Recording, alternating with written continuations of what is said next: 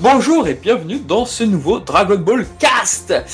Et c'est le dernier podcast de 2019. Donc là, on a préparé un truc en grand, mais alors un truc incroyable. Nous allons faire un podcast sur le dénommé l'incroyable Yamamoro, celui qui qui qu'on adore ou qu'on déteste aujourd'hui. Allez savoir, je ne sais pas. Alors nous avons avec nous notre nous avons avec nous notre spécialiste de Yamamuro, Anim Nyoki. Salut à toutes et à tous. Nous avons le docteur Rechai. Rechai, mais pourquoi pas Rechai dans. Euh, ah là là. Raichi. Docteur Raichi, voilà. il fallait le surprendre, j'ai réussi, je suis content. Nous avons l'incroyable, le hater de Gohan. Quel, Ah non, tu parles de toi, Chanel, quel Ah merde. Donc ah. vous l'avez reconnu, vous reconnaissez sa voix, effectivement, c'est Shonen Gohan. Et nous avons notre deuxième invité journaliste, nous avons William, non troisième, nous avons eu William Oduro, nous avons eu euh, Daniel Andrieff. Et eh bien aujourd'hui nous avons Bruno d'Animland. Ouais. bonsoir à tous. Merci, c'est très gentil. Eh Incroyable. Merci, d'avoir eu la gentillesse de venir, euh, en tout cas sur Dragon Ball 4 pour parler donc sur Yamamuro, étant donné que tu as rencontré le maître.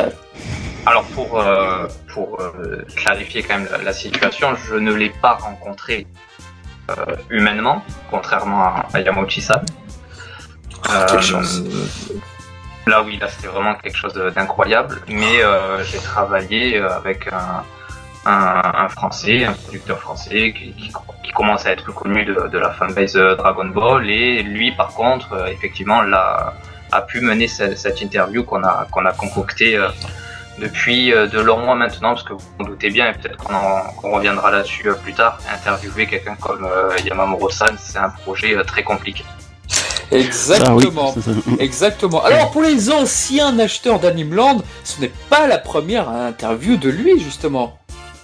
Non, non, bien sûr, c'est euh, et c'est là où on se rend compte aussi de toute l'évolution du non seulement de l'industrie de l'animation japonaise, mais aussi euh, du euh, journalisme aujourd'hui en France culture. Avant, il y avait évidemment beaucoup moins de, de, barrières, beaucoup moins de vérifications, beaucoup moins de regards de la part des ayants droit, etc., etc.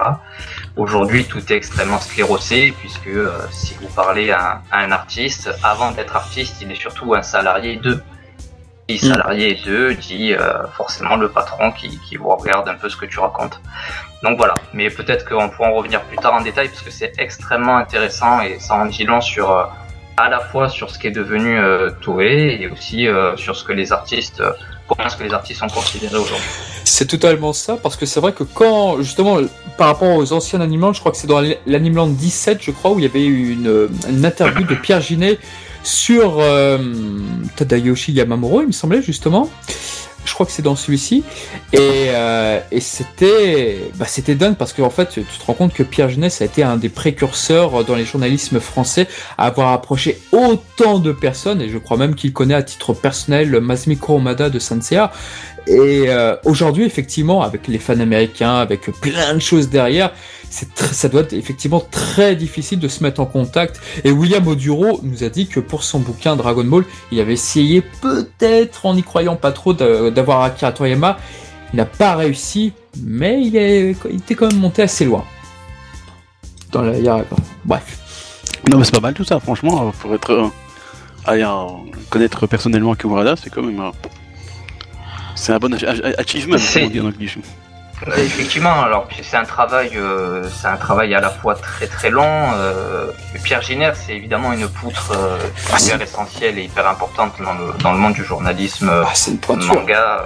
voilà, c'est quelqu'un qui très tôt pour Animeland s'intéressait vraiment au métier pur de l'animation, qui était capable à la fois de nouer des, des contacts proches avec des artistes extrêmement réputés, qui avaient eux-mêmes des contacts, donc ce qui est le, plus important quand vous parlez à quelqu'un euh, qui évolue dans, l'industrie euh, de l'animation, c'est surtout, il veut surtout savoir qui est-ce que vous êtes. Euh, et aujourd'hui, avoir obtenu une interview de Yamamuro, c'est aussi avoir eu à euh, rassurer Yamamuro sur qui nous sommes. Effectivement, on l'a interviewé, mais c'était il y a des années. Est-ce qu'aujourd'hui Animeland c'est toujours sérieux? De quoi est-ce qu'on veut parler? Est-ce que ce qui nous intéresse c'est juste la suite de Dragon Ball Super? Est-ce que c'est pas l'homme derrière l'artiste qui nous intéresse? Donc voilà, c'est toutes ces choses-là. Et en, ça, vous avez été, vous avez été parfait là-dessus. Au, hasard, Très hasard, d'ailleurs, au hasard non pas du tout, mais d'ailleurs, petite chose là-dessus, pour nos auditeurs, n'hésitez vraiment pas à acheter Animeland. C'est vrai qu'il y a eu une période entre guillemets du désert Animeland. Je, je, suis désolé, moi je suis lecteur, c'est vrai depuis très longtemps d'Animeland, et c'est vrai que j'ai connu l'ère euh, Ivan West Laurent, j'ai connu l'ère Olivier Fallet, j'ai connu l'ère après Olivier, et après je connais l'ère d'aujourd'hui, et l'ère d'aujourd'hui est vraiment et l'ère d'aujourd'hui est vraiment très importante parce que le magazine est, vraiment redevenu de grande qualité. Sans parler des MOOC qui sortent actuellement, qui, sortent. J'ai mon ami Marion qui travaille chez Animeland. À chaque fois, elle me vend un MOOC avec une facilité déconcertante et je les ai presque toutes à acheter. Donc oui, je les ai tous maintenant. Donc voilà, c'est d'une grande qualité. Donc si vous êtes encore amoureux du papier, et je l'espère d'ailleurs, bah, n'hésitez pas parce que vraiment c'est de très bonne qualité. Et il y a des articles très intéressants. L'article sur Cobra, le film dans l'animal où il y a l'interview de Guillaume Amoureux, je, je l'ai adoré, soit dit en passant. Voilà. C'est Philippe qui l'a écrit, c'est gentil. En tout cas, ça donne beaucoup de force à notre équipe et c'est gentil à vous. Ah oui, c'est important de vous le soutenir. De ouais, le, le, le, le, format papier, ça devient difficile de nos jours. Hein. Ça devient difficile et puis bon, après. Quand t'as bah, tous les infos sur Internet, euh, je veux dire, c'est. Je peux comprendre, hein, c'est facile c'est justement ce qui est. Vous savez, euh, alors peut-être que je déborde et qu'il faut peut-être pas trop en parler là, je sais pas comment. Non, non, non, vas-y, vas-y, je t'en prie. Mais euh, cette interview de Yamamuro, elle était extrêmement intéressante parce que j'ai reçu évidemment une tonne de messages pour savoir ce qu'il racontait, euh, alors que ce soit des Américains, des Anglais, des Espagnols, etc. Euh, mais il y a aussi, je me suis rendu compte qu'il y a encore énormément de méconnaissances sur la façon euh, dont un, un, média doit parler euh, d'animation. J'ai reçu par exemple des, des, propositions très... Que vous m'entendez? On t'entend, oui. Euh, j'ai reçu par exemple des propositions de, de, dessinateurs qui me disaient ah ben peut-être que pour votre prochaine interview je pourrais faire un dessin pour l'illustrer. Alors c'est très gentil, mais ça il est c'est évidemment interdit. À aucun moment toi Animation va, va accepter que s'il tombe sur l'interview et qu'il voit qu'il y a un, fan art comme ça, ce sera des, des choses refusées. Donc c'est pour ça que cette interview là elle a aussi permis euh, d'expliquer un petit peu euh, quel était notre rôle et comment est-ce que ça se passe pour interviewer un, un, auteur comme ça. Je suis entièrement d'accord avec vous sur le fait que Animeland a connu euh, des périodes de creux, mais je suis avant tout un lecteur d'Animeland. J'ai grandi avec Monsieur Fallet, j'ai grandi avec Ivan West Laurence, et aujourd'hui, toutes les informations qu'on a sorties sur Dragon Ball et même sur celles du film concernant le, le, dernier film Broly, ce sont des exclusivités lorsqu'elles sont. Ça c'est vrai. Ça, c'est vrai, oui. On parlait le temps de production, on parlait de la façon dont les animateurs ont bossé, euh, et dans quelles conditions. On avait des timelines extrêmement précises, c'est-à-dire quand est-ce que certains ont reçu le storyboard, quand est-ce que d'autres l'ont reçu, quand est-ce qu'il n'est pas fini. Et c'est pour ça que ça, ce sont des informations qui ne se trouvaient pas sur Internet et Animeland continue d'apporter, euh, alors je prêche un peu pour ma paroisse, mais on continue quand même d'apporter des choses, des exclusivités. La dernière en date, c'est la, la, ressortie de Perakuri Circus, par exemple, euh, en manga ben voilà, on continue quand même de vivoter grâce à ces informations qu'on arrive à avoir. Donc voilà, amis Internet, si vous pensez qu'il y a tout sur Internet, vous avez la preuve vivante que le papier est extrêmement encore important et qu'il y a des exclusivités. Donc voilà, surtout ne nous demandez pas des scans, ne nous demandez pas des photos de l'interview et tout. S'il vous plaît, soutenez cette organisation Animeland, c'est vraiment très important. Il y a des gens qui travaillent derrière et tout travail mérite salaire. Ah si si, demandez-moi, demandez-moi des scans, euh, moi je vais vous troller, y a pas de souci. le docteur ici. En plus je l'ai déjà fait, ça, ça a marché parce que le mec il a pas insisté en plus. non mais j'avais vraiment beaucoup rigolé. Euh, et, et, en réalité, ce, n'est même pas de bloquer le, Enfin, on a tous partagé euh, un magazine, on a tous prêté un mag, y a pas de souci. Mais là, c'était vraiment de le répandre comme ça. C'était, c'est un peu douloureux, mais on, on l'accepte et ça fait partie du jeu malheureusement. Malheureusement, avec Internet, oui, hein, tout se retrouve sur, euh, tout se retrouve dessus malgré tout. Euh... J'ai vu des vidéos avec ma photo euh, d'entrée euh, dans, dans les heures qui suivaient. Enfin, c'était très rigolo. Voilà. Ah, ça, ça, va très vite, très hein. vite. Ça va très très vite et avec la communauté américaine, sans euh, sans parler de, de, de, de, cette communauté de manière péjorative. Ah, je te vois venir. Non, mais c'est vrai que l'information se répand très très vite. Il y a des sites euh, comme Kanzenshu, des sites très sérieux, mais qui se veulent être des médias informatifs euh, et être à, à, la pointe de l'actu. Et, et, et, dès qu'il y a du croustillant comme ça, de l'inédit, évidemment, c'est partagé, c'est retweeté, c'est expliqué à travers des, des discussions et après après, même si le, le, le magazine n'a pas été forcément pris en photo, en tout cas pour par Kenzenshu, euh, le, le, contenu euh, est expliqué, euh, traduit, etc. Et après, bah, une fois que, que, des gros médias comme ça ont partagé, ah oui, c'est parti. Hein. C'est parti, quoi. Ah oui, Kenzenshu, bah, je l'ai vu sur Twitter, hein, l'a, la, la, traduit aussi. Mais petite ah, nuance, il a invité ses fans à justement à aller vers l'article en dématérialisé, je oui, crois, c'est ça. Fait. Tout à fait. Je, me suis quand même permis de lui rentrer dedans parce que euh, on avait partagé des informations, lui et moi, euh, notamment quand j'avais rencontré euh, euh, que ce soit Yamauchi, que ce soit les Français qui ont bossé dessus, et également euh, Makoshi-san. Et euh, voilà, ça avait donné. En fait, c'était dans un sens et pas dans l'autre. Et euh, moi, je ne suis pas du tout un partisan de l'échange d'informations. Moi, je lui ai donné ces informations parce que c'est un, c'est un fan, euh, que c'était plus une discussion qu'autre chose. Et il n'y avait vraiment, euh, je peux même vous montrer ça, hein, aucun merci, rien du tout. Et je lui ai dit bon, écoute, là, c'est pas cool quand même de, de, de, de traduire quelques éléments de la de l'interview, d'autant plus que la traduction est un petit peu moyenne et qu'on ressent pas vraiment de l'information comme elle est donnée. Alors elle a dit oui, excuse-moi, je suis désolé, etc. Donc voilà. Euh, aussi, euh, je peux comprendre qu'on a envie de donner des trucs sur Internet, on a envie de donner des informations, je ne suis pas du tout contre, hmm. mais voilà, je lui aussi un petit peu rentré dedans parce que... je pense que tu as très bien fait. en même temps, tu as travaillé très dur pour cette interview, donc oui, c'est normal. Ouais, puis bon, je vois qu'il n'y a pas de respect, ça va pas non plus, quoi. Il n'y a pas de merci, ah, rien. En plus, bon, je connais pas l'histoire, hein, mais si c'est mal traduit et qu'il n'y a aucun remerciement ni rien, c'est vrai que c'est quand même pas très aimable. Hein. Voilà, donc, je peux comprendre. Question de correction et d'exactitude des, des, propos, effectivement. C'est bien de traduire, hein, mais il faut traduire ça correctement. Sans parler que, venant d'une certaine communauté de, de Sanseiya dans les années 90 où le, le webmaster déformait tous les propos de Pierre Genet pour dire que Kurumada c'est de la merde et tout, blablabla.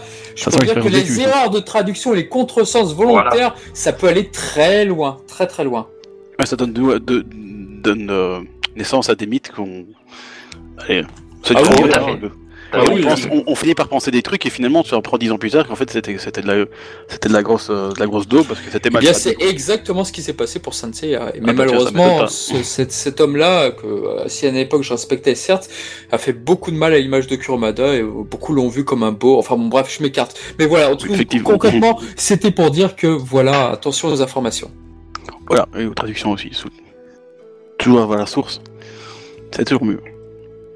Mais c'est intéressant d'avoir des, d'avoir le making of en fait de l'interview. C'est... Alors euh.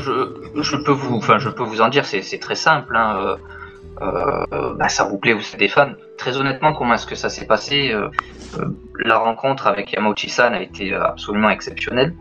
parce que c'est un personnage incroyable, véritablement. C'est un quelqu'un qui, qui se met en scène quand il parle avec une humilité folle et c'est d'ailleurs lui qui a régulièrement repoussé euh, la fin de l'interview parce que c'est quelqu'un qui aime parler de, son boulot. Euh, il était aussi à la fois, je crois, très touché de ne pas parler uniquement de Dragon Ball. Euh, il avait d'ailleurs toujours cette réponse qui, enfin, je, m'en souviendrai toujours. On lui dit, voilà, vous avez quand même travaillé sur l'épisode où, Goku devient Super Saiyan, c'est quand même un grand moment, etc. Il dit, ah bon, c'est vrai, je m'en souviens pas. Bon, C'est ça, j'ai dévoré ton interview, j'ai dévoré ton interview, vraiment je l'ai adoré. vraiment, vraiment cool. Et du coup, euh, je rencontre donc le... le, le... Enfin, je, je, renforce mes liens. À, ce moment-là, je rencontre Pierre Giner euh, pour la première fois. Et il me dit, euh, quelques minutes avant, on fait une interview de, de Masashi Kudo, qui est le cara designer de Bleach. Oh, et il me dit, euh, dit, mais c'est incroyable, il me dit, ça fait des années que j'ai pas entendu euh, une, un intervieweur d'Animeland aussi euh, intéressant. Donc ça me fait chaud au cœur. Je dis bah c'est très gentil, je dis mais c'est en lisant tes interviews que, que j'ai beaucoup appris. Donc voilà, le, le contact est comme, se fait comme ça. Oh, c'est intéressant. Alors c'est un milieu un petit peu de, de relations aussi. Moi je suis un jeune journaliste, euh, j'ai pris un tout petit peu de galon, mais je reste quand même un jeune journaliste. Donc euh, on passe ensuite à une interview, Yamauchi-san, bon c'est un peu intimidant, mais il faut y aller. Et puis, euh, je montre à Yamauchi-san mon analyse euh, euh, de la scène du combat Majin Vegeta beaucoup. Et donc c'est une analyse de scène qu'on peut retrouver dans, un numéro d'Animeland où on parle énormément de storyboard, d'entrée de champ, et c'est vraiment la quintessence de la réalisation de Yamauchi-san. Avec euh, son jeu de jambes, des appuis serrés, etc., etc. Qu'est-ce que je t'envie, mais qu'est-ce que je t'envie On voit que Charnac est très très très très jaloux. mais cet homme, Yamauchi-san, c'est mon héros. C'est, c'est, j'ai grandi avec euh, ces œuvres-là. J'ai grandi avec le film 3 de Sansei Abel, dont je prépare peut-être même une vidéo, mais chute. Mais, mais voilà, mais mais c'est mon héros, cet homme-là. Et à chaque fois que je voyais le coup de pied de Zabon sur Vegeta, à chaque fois que je voyais le coup de pied de Radamant à Seiya, je me dis putain, mais les jeux de jambes, cet homme est vraiment un héros, quoi, pour moi. J'espère qu'un jour il viendra en France et que j'aurai l'occasion de me faire dédicacer quelque chose parce que, voilà, c'est mon idole. Bah, il, n'est pas venu euh, au, au Tsumede, à Luxembourg hein? Exactement, ouais. Oui, c'est là que je l'ai rencontré. Oui, ah, voilà, bah, ouais, oui j'ai deviné, oui, tout à fait. Ça coûtait tellement cher que je n'avais oui, j'ai vu ça, j'ai dit, oh, ah, oui, quoi. Euh, honnêtement, je n'aurais jamais pu y aller, c'est grâce à mon travail que j'ai pu y aller, euh, évidemment. Si... Parce que, bon, déjà, je suis pas friand de, de ce marché-là, mais ça, c'est autre chose. Euh, et du coup, je, je, je, continue de voir donc euh, Monsieur euh, qui donc euh, m'a aidé à, à faire l'interview de Yamamuro, et on fait une interview, au lieu d'être moi avec l'interprète, donc Pierre et M. Yamochi-san, on se retrouve, Pierre, Yamochi-san, moi, Widad, euh, ah j'ai oublié euh, un autre animateur japonais, une, star aussi, euh, qui était là au, Tsume Fan Days, et puis ça devient une, une immense discussion. Et ça se passe très très bien. On parle de Cachirn évidemment parce que c'est une série incroyable, etc. Et puis série incroyable Cachirn, regardez-la. Et puis Widad, voilà, il y a ce, truc-là de euh, bah, tiens, il y a Mamouro, on commence un peu à en discuter. Mais je vous parle de ça, ça fait deux ans. Euh, et oui, Donc il faut montrer son sérieux, il faut montrer qu'Animeland on n'est pas uniquement euh, euh, là pour faire euh, des annonces choc, on veut parler du métier, de l'homme, de l'artiste, faire des choses bien, et c'est pour ça que c'est un travail de confiance. On se revoit, on, essaie de savoir ce qu'on peut faire, ce qu'on peut dire, ce qu'on peut raconter. Et euh, pour aller un peu plus loin dans, dans, dans, les coulisses de cette interview, si vous voulez faire une interview de Yamamuro-san, par exemple, si demain il vient en France, admettons, ce serait bien. ce serait bien. Vas-y, dis-nous des conseils. Ah non, c'est, ce n'est même pas un conseil, mais c'est un petit peu une règle. Euh, il faut bien comprendre que c'est un salarié. Hmm. Euh, et euh, comme je l'expliquais tout à l'heure, s'il y a un salarié, c'est qu'il y a un patron. Et là, notre angle, ça a été de parler de l'artiste et non de la licence. si on fait un zoom sur un artiste, eh ben voilà, il n'y a pas de raison que euh, si c'est un événement, par exemple Japan Expo, que Yamamuro vient à Japan Expo, admettons, ben là évidemment que euh, sa société va savoir qu'est-ce qu'il fait, où est-ce qu'il va, qu'est-ce qu'il va dire. Mm. Alors que là, si on travaille sur l'artiste, euh, et ce n'est pas autour d'un événement, on parle de l'artiste. Voilà, si vous avez compris cette petite nuance, ça nous a permis d'aborder d'aborder d'autres choses. Bah, bah, tu vois, c'est très ironique ce que tu viens de dire parce que moi j'ai vécu l'inverse. À un moment, avec euh, mon ami Trivax, euh, VJump sur, sur Twitter, on a interviewé des producteurs sur la licence de Bandai Namco, sur les jeux de Spike Shunsoft, c'était à ce moment-là. On les a interviewés, on a posé des questions extrêmement précises, donc sur les jeux et tout. Est-ce que on a une chance d'avoir le casting de Dragon Ball premier du nom et non pas ce Dragon Ball Kai? Parce que nous on voudrait avoir Kenji Tsumi, il était encore vivant à l'époque. On leur a posé des questions très précises. Alors évidemment, ils nous, ils, eux, ils nous répondaient en rigolant et euh, ils chuchotaient avec euh, l'un des interprètes. Euh, non, on peut pas dire ça. Ah, parce qu'en fait, on, a, on l'a compris que bien après, mais que ils peuvent pas donner des informations précises. Pourquoi? Parce qu'il y a le Weekly Shonen Jump derrière, il y a le V-Jump, il y a, y a plein de trucs derrière. Ah, c'est compliqué. Hein. Et du coup, on s'est fait avoir en toute beauté et on s'est fait avoir comme des bleus parce que nous, on savait pas quoi. Et c'est vrai que quand on posait des questions précises, comme ça, bah en fait non, ça passait pas du tout quoi. Ça passait pas et c'était triste quoi. Mais bon voilà. la communication japonaise c'est quelque chose d'extrêmement. Je suis désolé, je monopolise la parole. Ah mais non, mais t'as raison. C'était notre invité. euh... Ça fait du bien à Misu de, de se taire un peu. il, faut, il suffit de travailler. Vous savez, nous, euh, Animeland, on travaille avec euh, les ayants droit. Euh, nos couvertures sont validées. On n'a aucune loi qui nous oblige à le faire. Si demain on veut mettre euh, n'importe quoi en couverture, on le met. Mais on travaille avec des avec des gens, des animateurs, des réalisateurs. On, fait les choses euh, vraiment dans l'ordre. là, on s'est vraiment consacré à Monsieur Yamamuro. Donc On a parlé d'autre chose que de Dragon Ball. Évidemment qu'on avait envie de savoir aussi la suite. Évidemment qu'on voulait savoir euh, autre chose. Mais lui aussi, il y a un droit euh, à regarder. On pouvait pas dire alors, euh, il y aura combien d'épisodes dans le prochain euh, format Dragon Ball Super, etc., etc. Donc, il a fallu être intelligent. Il a fallu calibrer une interview intelligente qui soit intéressante pour lui. Et puis peut-être, voilà, ça c'est à prendre avec des pincettes. Peut-être on fera encore autre chose, mais ça doit encore se, travailler et il faut pour cela que ce soit bien fait. Ah, on te le souhaite vraiment. Et c'est bien fait, je trouve. Alim Yuki, tu veux peut-être dire quelque chose non, bah, j'ai la réponse à mes questions, euh, puisque la première euh, que je voulais poser, c'était justement les, coulisses de cette, de cette interview, comment, euh, comment atteindre un, un, tel, un tel monument de, de, de, de Toei, de, de Dragon Ball, et pas que. donc j'ai mes réponses, effectivement, ce sont des, des comment dire des relations, ce sont des des, des, des, combats parce que c'est pas des, des messieurs qui sont forcément tout de suite accessibles, c'est du temps donc j'ai de la chance hein. et, et, aussi un, capital de chance inouï parce qu'il faut que ça passe et là c'est passé donc euh, la question que que je me pose aussi par rapport euh, par rapport à l'interview euh, est-ce que euh, Yamamuro, euh, à ce moment-là, euh, comment dire, comment formuler ça? Est-ce que c'est le, l'animateur de Dragon Ball qui parle, ou est-ce que c'est vraiment le, le comment dire, comment formuler ma question? Est-ce que derrière, il, n'a pas des limites en fait euh, d'informations qu'il peut donner? Est-ce que par hasard, est-ce qu'il serait pas euh, contraint de de, de, de, de, se, de se brider euh, dans, dans, dans, dans les réponses? Est-ce que tu l'as perçu ça ou, pas?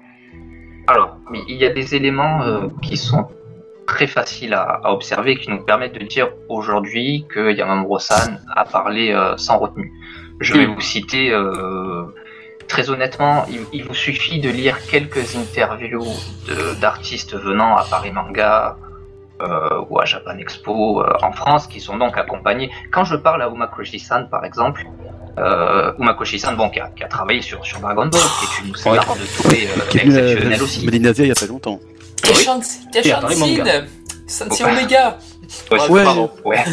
Désolé. Ou Hero Academia aussi pour le, les plus. Ah bah maintenant il est beaucoup plus connu par ça, j'ai envie de dire. Ça s'appelle Cara Designer, donc en même temps, Ouais, bah voilà. Moi, avec, mes potes, on était très tristes parce que nous on se pointait avec Kashanshin ou Sansi Omega et tout, tout, tout, le monde a fait bah, My Hero Academia. On était les seuls à, à le voir sur autre chose. Mais tu vois, ah, même moi qui suis de la même génération. des Funko Pop, euh, euh, Funko Pop euh, My Hero Academia pour les revendre sur le bon coin. Ça, c'est la France. Oui, ça, franchement, c'est très triste, je trouve, vraiment. Quel dommage. Puis même des Funko Pop, veux dire, excusez-moi, mais il faut apporter l'œuvre qu'il a vraiment faite, quoi, je sais pas. oui. C'est un peu maladroit. C'est comme ils sont venus avec des, des, tomes de Dragon Ball Super et avec pour, pour, pour Nakatsuru et, euh, et Sato. Bon, bon excusez-moi, mais. non, mais il y avait même un gars qui, a, fait signer son cactus à Inoue, alors je, je, je, ne sais pas pourquoi. Non, putain. Euh, Made in Asia 2000. C'était un cactus One Piece. Hein, T'imagines si ça avait été Ushiyama s'il avait été vivant? ah, là, ça là, ah, là, c'est approprié du coup. Ça aurait ah, du sens. Le, côté piquant pointu, oui. Bon. Voilà, c'est ça. Oh, ça, aurait été vil comme Trolls. Enfin bref, on s'égare un peu, je pense. Bref, on te laisse. Euh... Ça casse-toi, allez. Euh, donc, voilà, par exemple, quand vous parlez à Makushi-san, bon, c'est quelqu'un qui a un CV, c'est un animateur expérimenté. Il y avait le producteur de, Bones à côté, euh, mais c'est quelqu'un qui parlait très librement. Euh, c'est pas le meilleur client dans le sens où il n'est pas forcément toujours généreux. Euh, c'est quelqu'un qui, voilà, quand on lui parle de ses qualités, il a, un petit peu de mal à se mettre en avant, etc. Mais comme j'avais rencontré Yamauchi-san, etc., ça a pu débrider. Mais sinon, vous regardez des interviews, c'est de la langue de bois à chaque question. Si vraiment on veut aller au-delà, c'est de la langue de bois parce que c'est de la communication et c'est comme ça. Yamamuro-san, il a travaillé avec un ami. Le, ce, producteur français, c'est un ami d'Yamamuro-san. Si cet ami lui dit Je vois. que le média en question, c'est quelqu'un de sérieux, euh, c'est une équipe sérieuse qui, qui, s'intéresse à lui avant de s'intéresser à, à, Dragon Ball en l'occurrence, et qu'on a des projets en tête aussi, ça le réconforte. Et je suis désolé, mais il dit quand même des choses extrêmement puissantes dans cette interview. Alors, à part quelques, quelques, parce qu'il y a aussi des questions plus simples. Moi, je ne voulais pas euh, lui poser uniquement des questions dérangeantes. Oui, tu voulais pas le mettre à l'aise, ce qui est tout à ton honneur. Mal à l'aise, mal à l'aise. Mal à l'aise, putain, voilà. Euh, je me doute bien que ça a dû être douloureux de pas de pas participer au film au film Broly. La question elle est venue parce qu'il faut quand ça, même. c'est incroyable sa réponse. Sa réponse c'est incroyable parce que je, je vais te dire la vérité, j'ai lu énormément d'interviews japonais, que ce soit des animateurs et des scénaristes, mais il y a j'ai vu que deux exceptions jusqu'à présent dans toute ma vie. Bon, trois avec euh, Kuromada, mais c'est un cas particulier. Mais avec Yamauchi, qui a ouvert souvent sa gueule, notamment sur Dragon Ball GT, sur Dragon Ball Kai, où il avait dit que dans, dans le livre d'Olivier Richard, il avait dit Bon, franchement, j'en vois pas l'intérêt. Il aurait mieux fallu refaire une nouvelle série, quoi. Il, avait dit ça ouvertement. Et avec ce que j'ai lu sur euh, Yamauchi dans ton interview, c'est incroyable. C'est tellement rare qu'on mesure euh, parce que l'incroyable importance de cette anecdote, quoi. Et puis, il, il- alors, le, le terme est peut-être un peu fort, mais il renie complètement le, le film qui vient d'être produit par son employeur. Enfin, il y a aussi ça. Euh, c'est quand même, euh, voilà, c'est pour ça que je vous dis que ce n'est pas l'employé qui a parlé, et c'est l'homme, l'artiste. Et en ce sens, je pense que pour nous, c'est une mine d'informations et c'est très honorable. Ah, J'espère qu'il va pas avoir d'ennui avec la toile de machine derrière ça, quoi. Non, je écoute. pense. Enfin, Vas-y, je t'en prie. Pardon, vas-y, vas-y, non. Je, Non, je, je pense pas parce que d'après une vidéo d'Ajay sur euh, sur Yamamuro justement, il se il se trouve que euh, Masaki Sato et euh, Hisashi Eguchi avaient eu une discussion à propos de, de Yamamuro sur Twitter. Euh, et en fait, l'un et l'autre euh, discutaient du film euh, La résurrection de F, donc Katsuno F. Et il paraît que Eguchi travaille en tant qu'animateur clé, a travaillé en tant qu'animateur clé sur ce film. Seulement, même les, grands connaisseurs d'animation que, je suis, que je suis sur Twitter, ne l'ont pas identifié, n'ont pas identifié son, animation à tel point qu'on se demande s'il a vraiment travaillé dessus. Et en tout cas, euh, la discussion entre Sato et Eguchi disait que euh, Eguchi avait été euh, plébiscité par Yamamuro pour produire une séquence en lui disant je, connais ton travail, tu as fait tes preuves sur Dragon Ball et Dragon Ball Z, vas-y j'ai confiance. Et cette séquence aurait été intégralement revue, corrigée en fait par Yamamuro, et d'où cet échange un petit peu vif entre à, à- propos de Yamamuro entre Eguchi et Sato. Donc ces tweets ont, disparu. Par contre, on a aussi euh, Yoshimichi Kameda qui s'est exprimé sur Twitter aussi. Euh, Kameda qui n'a jamais travaillé sur Dragon Ball, hein, il travaille sur, euh, il a travaillé sur One Punch Man, en tout cas la première saison, sur Full Metal Alchemist Brotherhood et, d'autres animés. Il s'était exclamé, c'est à ça que ressemble Dragon Ball aujourd'hui, en parlant cette fois du, teaser de Battle of Gods. Et euh, il croisait les doigts en disant je, je, ne peux pas cacher mon choc, euh, qu'on nous ramène vite Monsieur Maeda euh, plutôt que, que, que Monsieur Yamamuro.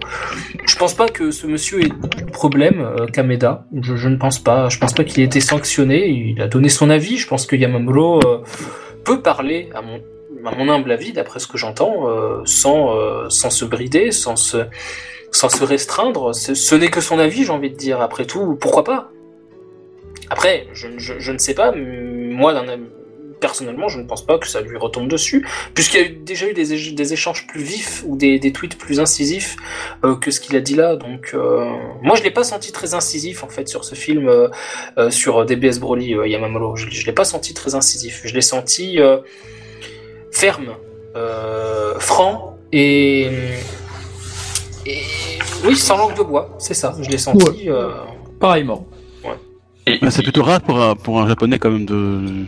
Bah, c'est ce qu'a dit Bruno tout à l'heure, c'est ce qu'il Ah, a dit désolé. tout à fait. C'est c'est vrai. Bah, On non- a dit. normalement, on aurait eu droit à la réponse euh, c'est un super film, euh, euh, je vous conseille d'aller tous le voir. Là, il, il- dit vrai, littéralement c'est ça. que il dit littéralement qu'il n'a pas pu le il avait mal à la tête. Enfin bref, c'est, c'est- ça c'est quand même euh, un pied de nez assez assez fort pour Monsieur Kameda, qui est un, qui est un animateur exceptionnel, hein, vraiment à un de regarder mes préférés. Les Bones euh, très souvent. Euh, il n'a aucune affiliation, donc il peut effectivement dire ce qu'il veut. Par contre, si demain euh, c'est pas un souci entre guillemets euh, de cracher sur la toile parce que lui c'est un limite un freelance qui peut aller de partout. Il n'a pas l'idée d'aller chez, chez, chez Toei peut-être. Par contre, si un jour il veut y aller, peut-être que quelqu'un de chez Toei n'oubliera pas ses propos un jour en disant bon, te ah, souviens quand même ce que tu avais dit. Ça marche aussi beaucoup, beaucoup comme ça. Là, on est dans la dans la science-fiction, mais. Mais il y a une question que je me pose, on va passer peut-être du coq à l'âne. Euh, beaucoup d'images de, de, on va attaquer le point négatif sans vouloir euh, détruire le, monument qu'est Yamamoto, parce que bon, je, précise avant quand même qu'il a beaucoup apporté à Dragon Ball. Je voudrais pas que mon discours soit euh, paraisse euh, trop incisif euh, de manière péjorative à, l'égard de Yamamoto, mais bon, ça reste quand même un monument qui a travaillé sur Dragon Ball en, tant qu'animateur clé, sur Dragon Ball Z en tant que superviseur de l'animation, animateur clé. Il, il, a, fourni du cara design beaucoup pour les films, un petit peu pour la fin de Dragon Ball Z. Il a travaillé aussi sur Dragon Ball GT, Dragon Ball Super encore aujourd'hui, où il occupe encore plus de postes. Bref, c'est un touche à tout, j'ai envie de dire. Euh, maintenant, il y a des images qui ont été partagées sur euh, différents euh, set qu'il a produits. Donc les set ce sont euh, les, images de référence qui sont distribuées aux animateurs, aux, différentes équipes d'animateurs clés. Qu'on appelle la Bible en France. Exactement, exactement ça. Et donc les set qu'il a partagés, les cara design qu'il a partagés aux différentes équipes ont été donc médiatisés on, les retrouve beaucoup sur Internet, on les retrouve beaucoup dans les vidéos de fans, etc. Euh, parfois avec des discours un petit peu maladroits, euh, un peu trop incisifs. Euh, mais en tout cas, il, se trouve, après vérification, que certains corps ne sont pas équilibrés. quand on trace un trait qui part vraiment du, milieu du front, traverse le nez, le, milieu de la bouche et devrait se finir à l'entrejambe, finalement on se retrouve soit sur la jambe droite, soit sur la jambe gauche. Ce qui fait que le corps n'est pas équilibré, il y a un côté plus large que l'autre. Et pour des taille, c'est problématique parce que ces dessins vont servir de modèle aux différentes équipes qui vont devoir donc corriger un petit peu, euh, se dire bah non, non, il a fait quelque chose de faux. Euh, attention, euh, faut que moi-même je, pense à ne pas commettre l'erreur.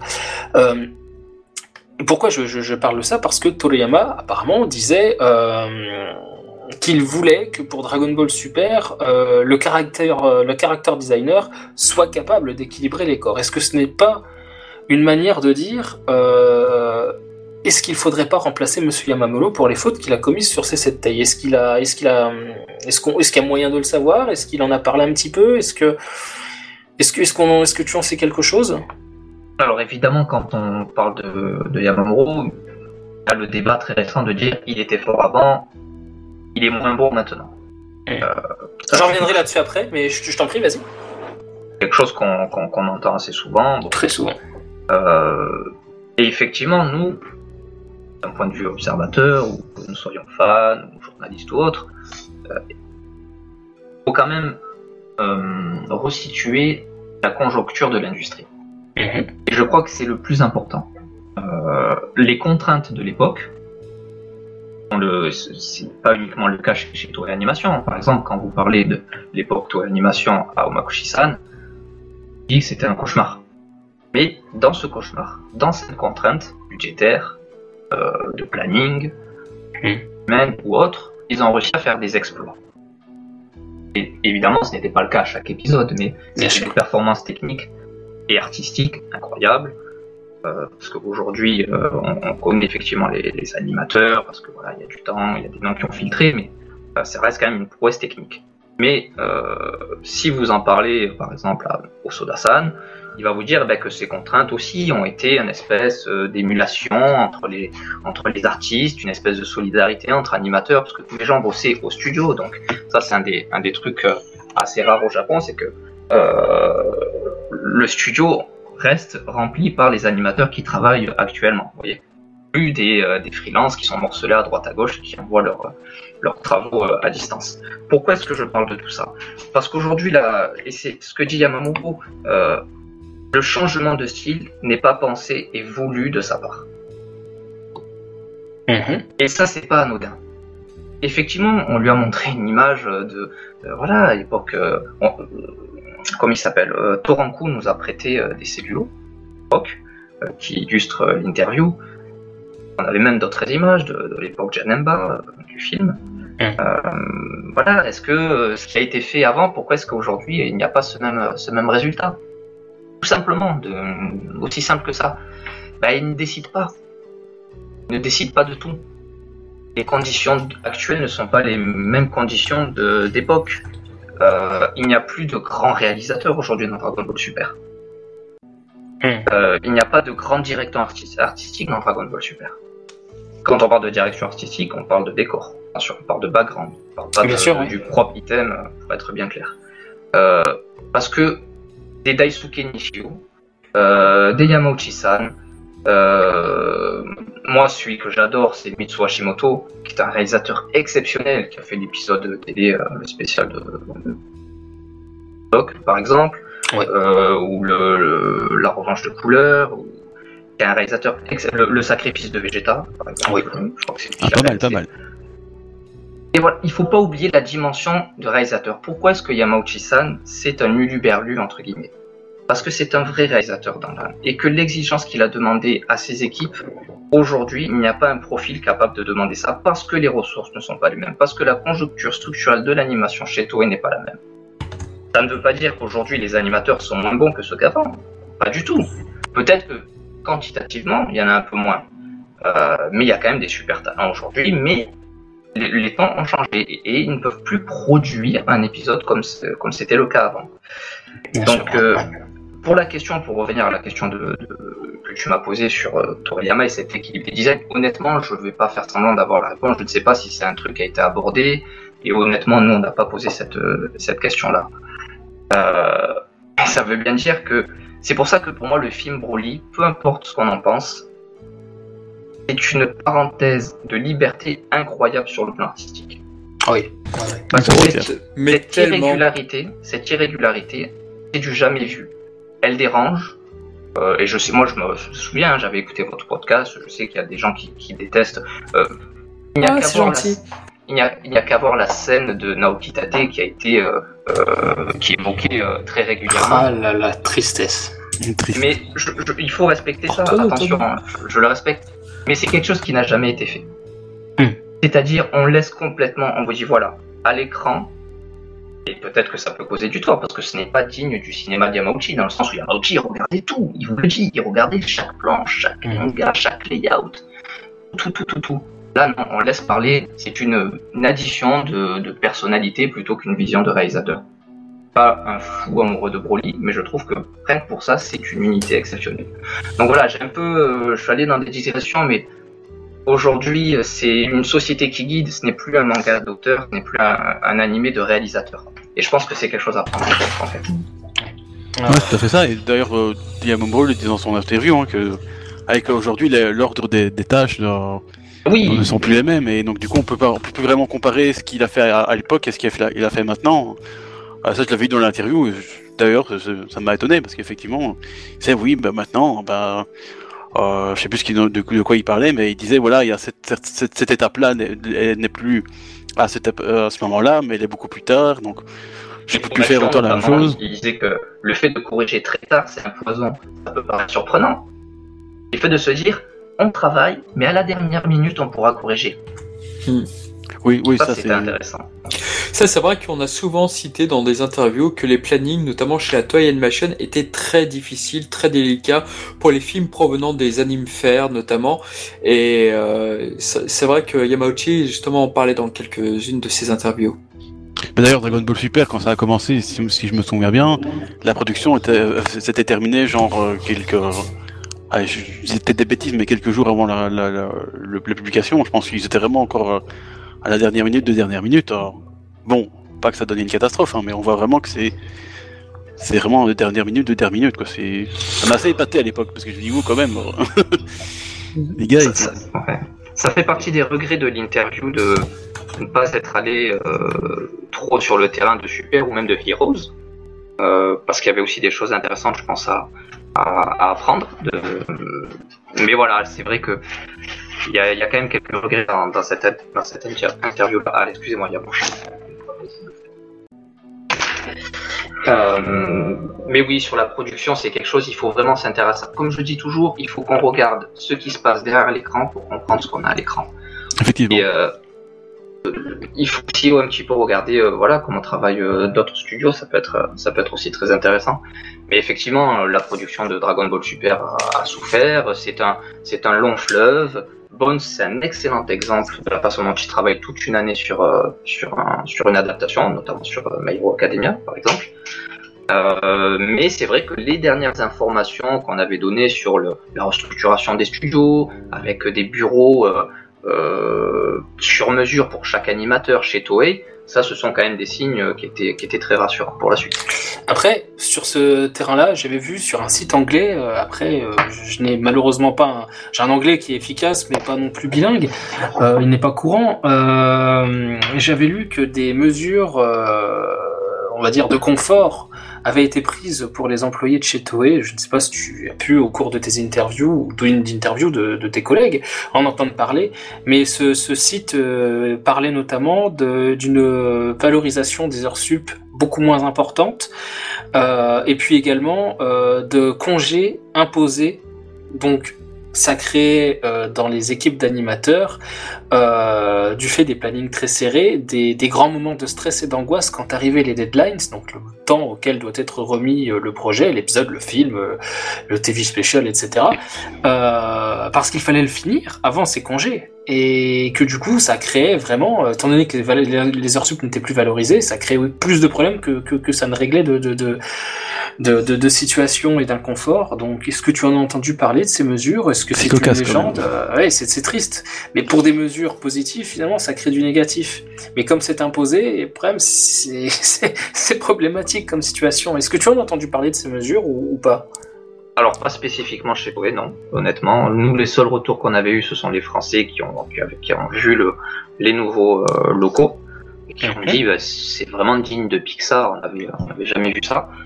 Euh, et pourtant, ce sont des gens qui sont allés un peu à droite à gauche, donc avaient vu pas mal de pas mal de studios.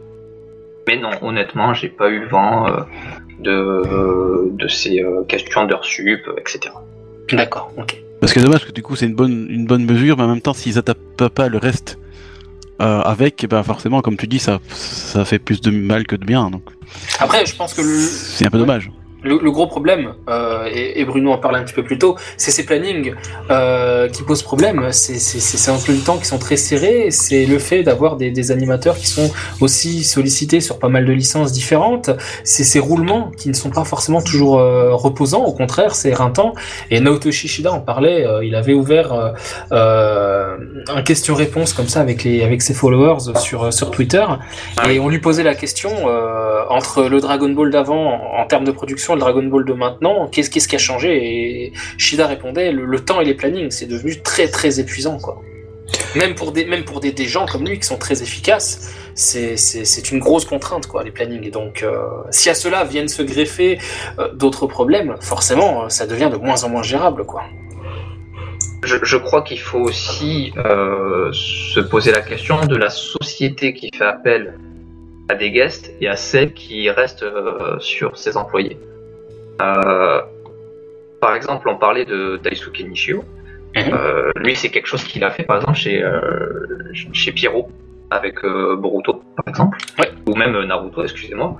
bon, ben voilà, dès qu'il y a peut-être un ou deux épisodes qui sont un petit peu, un petit peu spéciaux, bon, ben il y a des guests qui viennent de l'extérieur. Il y avait la webgen, par exemple, qui est venue sur, sur Boruto. Ah ouais, ouais, bon, ben ça fait, tout d'un coup, ça fait une immense respiration. Alors l'épisode, il est peut-être pas parfait, etc. pour plein de, petites raisons, mais c'est une superbe parenthèse euh, qui fait beaucoup de bien. C'était Monsieur Noriyuki Abe qui disait ça aussi, euh, par exemple le réalisateur de, de Yu York Show, qui était capable, comme ça, bah, sur un épisode, deux épisodes, trois épisodes, de prendre une grosse bulle à l'extérieur et de lancer des talents, etc. Oui, l'animation forcément ne marche pas de la même manière, euh, donc c'est encore plus arrêtant parce que ce sont uniquement les forces à l'intérieur, même s'ils ont d'autres studios qui sont implantés à, l'extérieur, mais la qualité, elle va se faire ressentir, vous comprenez? Bien sûr. Donc, euh, donc voilà, c'est un équilibre à, à tenir et c'est forcément, c'est pas évident. Mais pour revenir en tout cas, tout ça sur Yamamuro, sur l'interview et mon ressenti propre, moi je trouve qu'effectivement il y a eu une question avec Yamamuro quand Dragon Ball a repris, c'est-à-dire que les jeux vidéo ont tellement marché aux États-Unis que Dragon Ball la licence a été ressuscitée. On a eu de nouvelles illustrations, je me rappelle très bien des messages que ce soit d'Anime Yuki ou d'autres personnes, on était entre guillemets un petit peu déçus du, du nouveau style, mais tu en as très bien parlé tout à l'heure, Bruno, tu disais que ce n'est pas, c'est ce qu'on lui demande de faire après tout ce nouveau style. C'est ce qu'on lui demande. Mais là où il y a vraiment une plus grande cassure sur Yamamuro, une sorte de ras-le-bol presque général chez les puristes. Autour de moi, chez les fans, euh, entre guillemets, de Dragon Ball un peu plus léger, ça s'est pas trop fait, mais dès que le film sur la réaction de F est arrivé, waouh Le gars, il s'en est pris, je sais pas si ça a été remonté à Toei ou quoi que ce soit, mais il y a eu une, espèce de lynchage sur Yamamuro et c'était assez énorme depuis ce film. Du coup, quand, quand il n'a pas été repris pour, pour, pour réaliser ou pour euh, le nouveau film Broly, c'est vrai que les gens se sont dit, ah, je le savais, ah, je le savais. Il a fait tellement de merde et en fait, ça n'a rien à voir. Enfin, ça n'a rien à voir. C'est parce qu'il y a, semble-t-il, Toriyama a choisi deux nouveaux talents pour euh, pour faire quelque chose de, de neuf entre guillemets.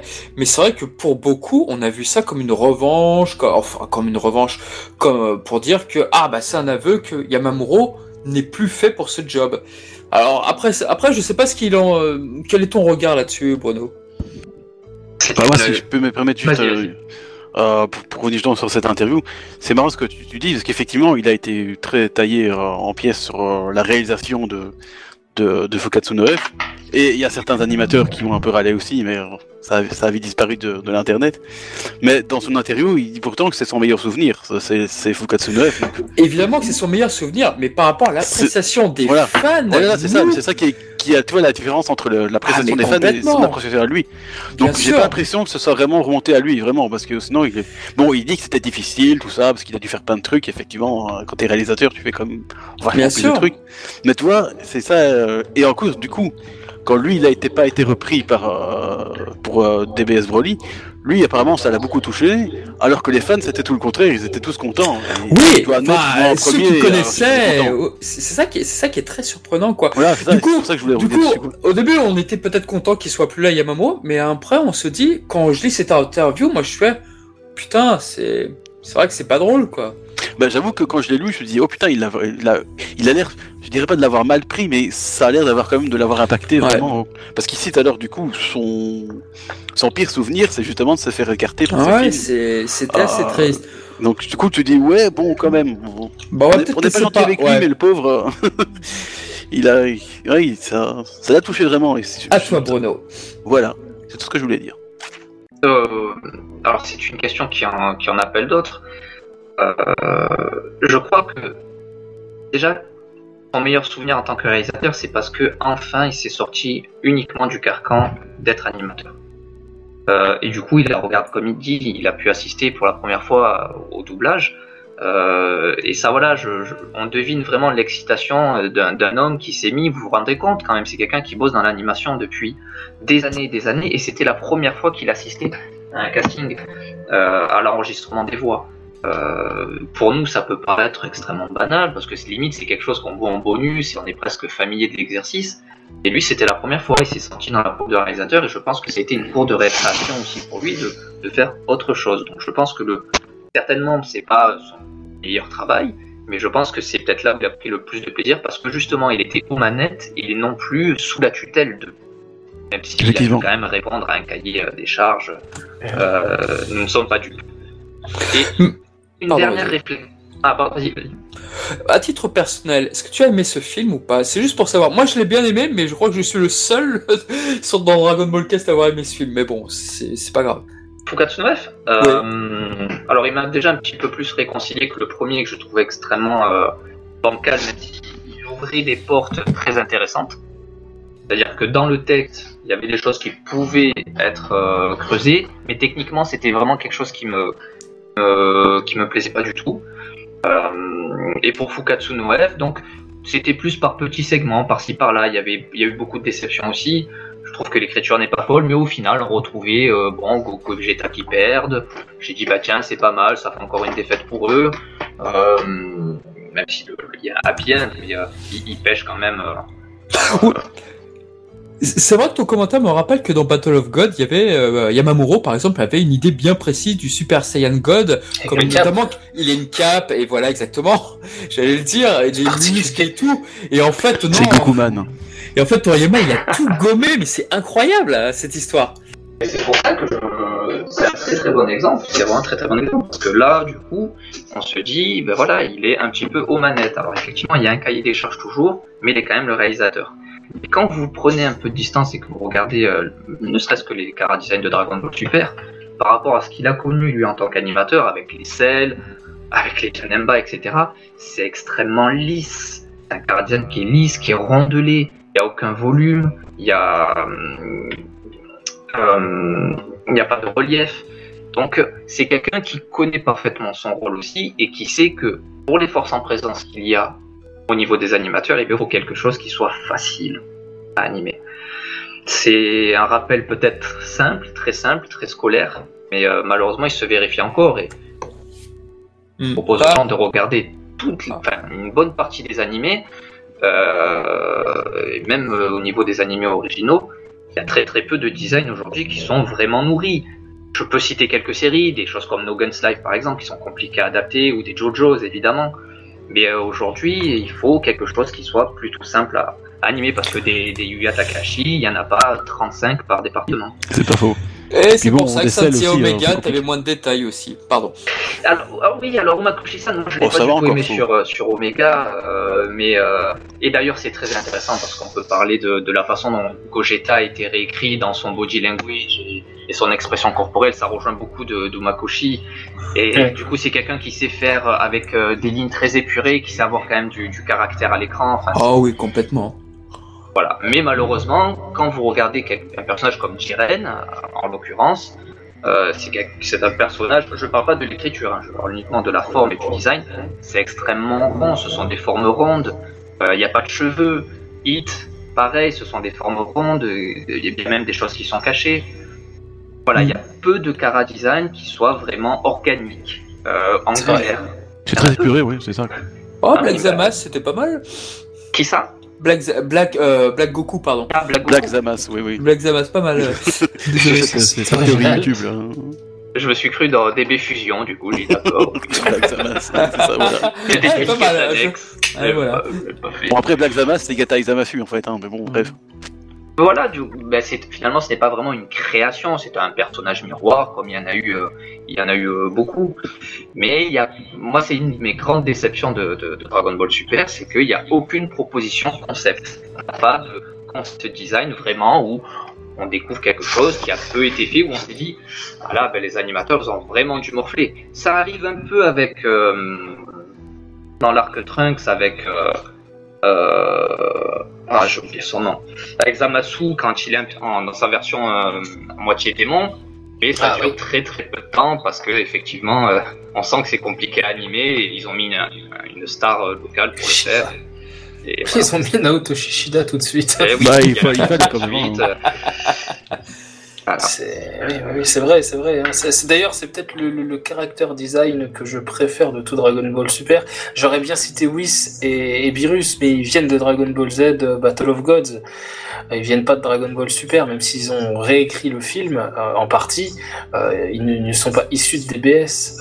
Mais, Beerus, c'est une belle proposition pour le coup. Voilà, c'est une des rares propositions où. C'est vrai il y, a, un travail, il y a quelque chose. En plus, je trouve que c'est un bon personnage au-delà ah de ça, au-delà de ça. il, fait vraiment l'unanimité, c'est dingue. Non, mais je suis content. non, c'est bien, mais franchement, c'est rare. quand même un peu de travail, bah, ça récolte des lauriers. J'ai envie de dire, euh, petite parenthèse, parce qu'on s'éloigne un petit peu de l'animation euh, mais moi je pense que Virus, non, non, non, non, c'est moi là qui vais m'en éloigner, je veux dire, mais euh, Virus, je pense qu'il y a aussi l'incroyable travail de, de Koichi euh, Yamadera, son ah, effectivement, ah, bah oui. qui, qui, enjolive un, un, peu, moi, Koichi Yamadera, c'est un petit peu le, le, le Jun Fukuyama, euh, c'est pour moi, ce sont mes, deux de mes favoris, euh, sont des passe-partout, ils font des voix, sont d'excellents d'excellents vocalistes. dès qu'ils sont sur un rôle, ils l'enjolivent tellement, ils le vivent tellement pleinement que qu'en fait ils, ne vont pas doubler, ils, vont aller au-delà de la proposition de, de voix. Ils, vont vivre le, personnage, comme tu dis, c'est ça, ils vont le transcender, ils vont le transcender. On pouvait que s'attendre à ça de la part du comédien qui double Ryoga dans Ranma, voyons. Voilà. Oh, le, le placement de fanboy ici. Hein. Instant fanboyisme. Oui, il a fait Mew aussi dans Pokémon aussi. voilà, on peut aller dans des trucs. Allez, tant qu'on euh, Docteur Tu as peut-être des questions oui, moi j'ai quelques trucs à dire quand même, parce que je vous ai écouté un petit peu. Euh... Un petit peu beaucoup Ouais, un petit peu beaucoup. Alors déjà, première chose... désolé, j'ai énormément parlé. Pas de soucis. Non, mais c'est très bien, c'est très bien, il faut. première chose, euh... alors ce soir on aurait dû avoir Toranku avec nous justement, on l'avait invité. Donc on lui fait un petit coucou déjà, aussi. Parce, que justement on avait vu les, illustrations qu'il avait passées justement pour l'article. Et euh, voilà. Qui ont été montrées à Yamamuro-san d'ailleurs. Ah, ah, bah, il sera content de l'apprendre. Il a été euh, extrêmement surpris. Il a dit ah, mais euh, des fans français ont, acheté ça et du coup il a même apporté un, correctif euh, sur un, layout que l'on pensait de lui. C'est du film bah, de Janemba du coup. Mais pour un coup je vous remontrerai la conversation qu'on a eue voilà, si ça peut vous intéresser. ah bah oui, c'est vrai que limite. Hein. Très très brièvement, il me semble qu'il y a un, un celluloïde que Toranku a partagé de celle en train de se métamorphoser, euh, de passer de sa première à sa deuxième forme. Il me semble que c'est de Masaki Sato et non de Tadayoshi Yamamuro. Alors on lui a tous, on lui a montré tous les tous les cells, les layouts, tous les gengas et tout. Et euh, le seul auquel il a dit euh, non, là j'ai juste corrigé. Alors il n'est pas dans, dans, l'interview, mais je vous le, je vous le repasserai euh, plus tard. Je retrouverai mes messages. Entendu. Il est perdu. Est-ce qu'on aura le droit de l'intégrer au montage Sur la vidéo, ouais. oui, bah après avec, avec l'aval de, de, de oui, il n'y a pas de. Si ça, pose, si ça se pose pas de problème, bien sûr. Voilà, tout à fait. Non, non, non, non. Ok, très bien. C'était la question. C'était aussi une manière de contourner un petit peu le, le, le, problème, comme je vous ai dit, des ayants droit, parce que là on montre des ah, c'est clair, de l'artiste. Bah, sur YouTube d'ailleurs aussi c'est compliqué. Hein. Du coup, Dr. Aichi, excuse-moi, je, me suis oui, Pardon.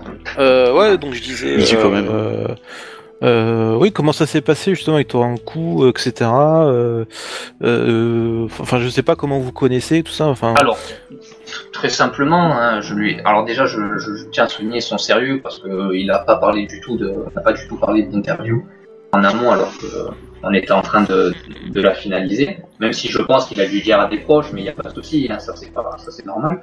je lui ai demandé, voilà, j'ai dit, on, travaille sur ça. Est-ce que on aimerait bien l'illustrer avec quelques sels, Gengar, correctifs de Yamamuro-san. Est-ce que tu en as sous la main Et très gentiment, il a dit, euh, il a dit oui. Euh, et puis voilà, on a pu les montrer donc euh, dans sa Yamamuro-san. Il a accepté. D'ailleurs, je m'excuse auprès de toi en coup, je devais passer quelques morceaux de l'interview avant. Je, Je m'en excuse. et puis voilà, il a très gentiment accepté et, et c'est très très gentil lui. C'est bien, ça, ça, ça, illustre bien, je trouve, l'interview. C'est... Alors, Toranku qui n'a pas encore reçu son magazine, hein, qui. Ah bon Oui, il n'a pas. Mais je, lui ai... mais je lui ai dit de même pas, même pas l'acheter, je lui donnerai parce que pas pour ce qui nous a aidé, quoi. Enfin, je lui ai dit que je lui enverrai un, numéro. Bah, apparemment, il s'est avec la grève, tout ça, tout ça. Apparemment, il s'est débrouillé avec Tony pour qu'il lui envoie euh, un exemplaire, donc. Euh... J'ai reçu le mien hier, d'ailleurs. C'est incroyable. à la limite, on peut en faire gagner non, un. samedi, pardon. En concours, sinon. oui, bien sûr, bien sûr, on pourra, on pourra faire ça. Hein. RT plus follow. RT plus follow. Euh, pour, la pas de souci, pas de souci. Et, pour gagner, il faut mettre un tweet mort au poulpe. Ah, voilà, évidemment, ça retombe sur les poulpes. C'est voilà, c'est moi le poulpe. Hein. Je précise, Bruno, c'est sur moi que ça tombe. J'ai une question euh, par rapport à l'interview à un moment donné, euh, par rapport au, au highlight, donc les, les, reliefs brillants sur la peau qui sont ajoutés depuis quelques années, euh, qui ont été intégrés d'ailleurs dès, dès l'épisode 120 de mémoire, qui avait qui avait été, ça c'est la partie un petit peu encyclopédique de la question. Épisode 120, c'est celui où Trunks devient Saiyan contre Frieza. On en voit déjà. Le fameux, le fameux épisode 120 quand même le fameux épisode 120, euh, Yamamolo n'était pas dessus. Euh, il y, a un passage qui fait donc référence au highlight dans le ah l'interview. À la fin, oui. Et il y a quelque chose que je n'ai pas compris. Euh, à l'époque de Dragon Ball Z ou de Dragon Ball GT, Toei venait de supprimer le deuxième département de compositing. Du coup, on a compensé cela par l'utilisation des highlights. Quelqu'un m'avait euh, tagué sur Twitter pour me demander ce qu'était le deuxième département de compositing. Qu'est-ce? J'allais poser la, la, même question d'ailleurs.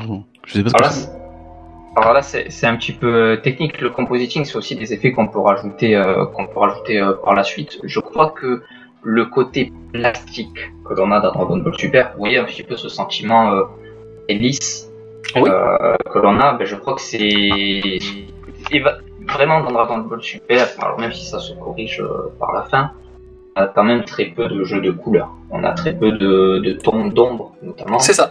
Euh, et là, je crois que c'est ce qui a fait du mal, en fait. Je pense que les que les que le segment super souffre de ça avec ces couleurs qui sont euh, qui sont un peu nombreuses, un peu nourries. Euh, et du coup, pour le compositing, c'est au contraire, c'est à l'époque de Dragon Ball Z. Je pense que c'est cette richesse au niveau de la photographie, au niveau des effets, c'est ça qui donne cette richesse graphique, au-delà du dessin lui-même. Hmm. Le compositing, il faut aussi savoir que, alors ça peut être, il y a soit des départements dans des studios qui s'en occupent euh, très précisément, là en l'occurrence pour, pour Toei, c'est ce, à quoi fait référence euh, Yamamuro, euh, mais ça va être, je sais pas, euh, si vous prenez un, un, personnage qui court, admettons, et qu'à un, moment il va traverser une flaque d'eau, Bon, ben, l'animateur va faire le personnage qui court, il va éventuellement animer euh, l'eau euh, euh, qui est sur le même sur le même support, qui est en train de, de bouger. Et puis le compositing, il va peut-être y avoir l'ajout d'un layout, l'ajout d'un autre effet derrière. D'accord. Je, je, pense que pour le pour Dragon Ball Super, cet effet plastique, je pense que c'est vraiment typique mauvais résultat de cette direction artistique, juste en, en, en termes de lumière qui est hyper fade. Ah oui, ça se corrige vraiment à partir du, du tournoi de la, ça tournoi de la puissance. J'oublie toujours le nom. Tournoi du pouvoir ou tournoi, tournoi du, pouvoir. Ou du euh, l'univers ou disons. Là, on trouve, voilà, c'est un peu plus chaleureux sur les, il y a le travail sur les, sur les habits notamment. Il y a un, un jeu de couleurs un peu plus, euh, un peu plus nourri. Mais encore une fois, ce n'est pas le premier à nous parler de, de ça chez Toei. Euh, je crois que c'était avec Osoda qu'on en parlait. Ah. Euh, et lui, il nous disait que... Euh... Ah non, mais je ne sais plus si c'est Osoda. Il faudrait que, je, il faudrait que je vérifie ça, je me souviens plus. Mais il nous en parlait déjà en disant qu'il était arrivé à une période, je crois que c'était sur Digimon, remarque, où ils avaient trouvé le bon équilibre. Le mhm. bon équilibre entre le compositing, où est-ce qu'il pouvait aller loin en termes de design, au niveau des lumières sans que ce soit un calvaire à tout. Mais par contre, lui, comme c'était des longs métrages, bon, peut-être qu'il avait des conditions de boulot un peu plus, euh, un peu plus tranquilles sur un planning euh, un peu plus espacé. Et là, oui, on sent bien que sur Dragon Ball Super, c'était un petit peu plus douloureux. Moi, j'avais répondu à, ce, à, cette personne qui m'avait tagué euh, qu'il s'agissait effectivement des ombrages. Je suppose que c'était cette étape qui avait été par, euh, certainement par euh, par suppression de, certains de certains postes dû à l'évolution des techniques d'animation. Les, les, ombrages. Avant, on avait la couleur de base qui était la couleur de, de peau normale. Il y avait une première couche d'ombrage, puis une deuxième couche d'ombrage par par endroit, plus discrète, mais elle y, elle y était fréquemment. Dans Dragon Ball Super, on a la couleur de base, on a un ombrage que ça soit pour la peau, pour les vêtements, les cheveux. Et après, on a les, les highlights qui viennent remplacer cette deuxième couche d'ombrage, qu'on a quasiment plus sur Dragon Ball Super. Ben ça arrive, mais, mais je, je pense que c'est ça. Moi, je l'ai interprété comme ça. C'est pour ça que le compositing, euh, c'est ça, composit, tout simplement, en, fait, c'est récupérer les éléments. Euh, peut-être qu'on, il faut peut-être que je l'explique plus simplement si vous n'êtes pas, euh, si les, les, gens qui nous écoutent ne, ne le savent pas trop. C'est, c'est limite l'avant-dernière étape. Hmm. Et comment est-ce qu'on récupère chaque élément, comment est-ce qu'on les assemble et que à l'écran ce soit uniforme. Euh, on dit beaucoup dans l'histoire de, de l'animation qu'une personne comme euh, euh, euh Takata-san par exemple a modernisé euh, tout ce qui est layout parce qu'il n'a plus pensé que l'animateur devait dessiner le décor mais que le décor était dessiné à part et que l'animateur faisait son personnage sur le décor. Euh, mais tout ça, ça va demander un jeu de lumière différemment, un jeu de lumière différent. Là, c'est pour ça qu'on reconnaît très vite à l'écran quelque chose qui est animé et quelque chose qui est figé.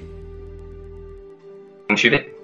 Oui, je comprends. Moi, je suis. Oui, oui, bien, Et euh, voilà, si vous voyez un plan de, de, de, pas de Dragon Ball Z. Bon, ben vous comprenez que la roche qui est en train de, qui est derrière ne bouge pas parce que c'est un layout avec euh, juste le décor et que le Gohan qui est au milieu, ben, il est d'une autre couleur parce qu'il va bouger. voilà, j'ai fait exprès.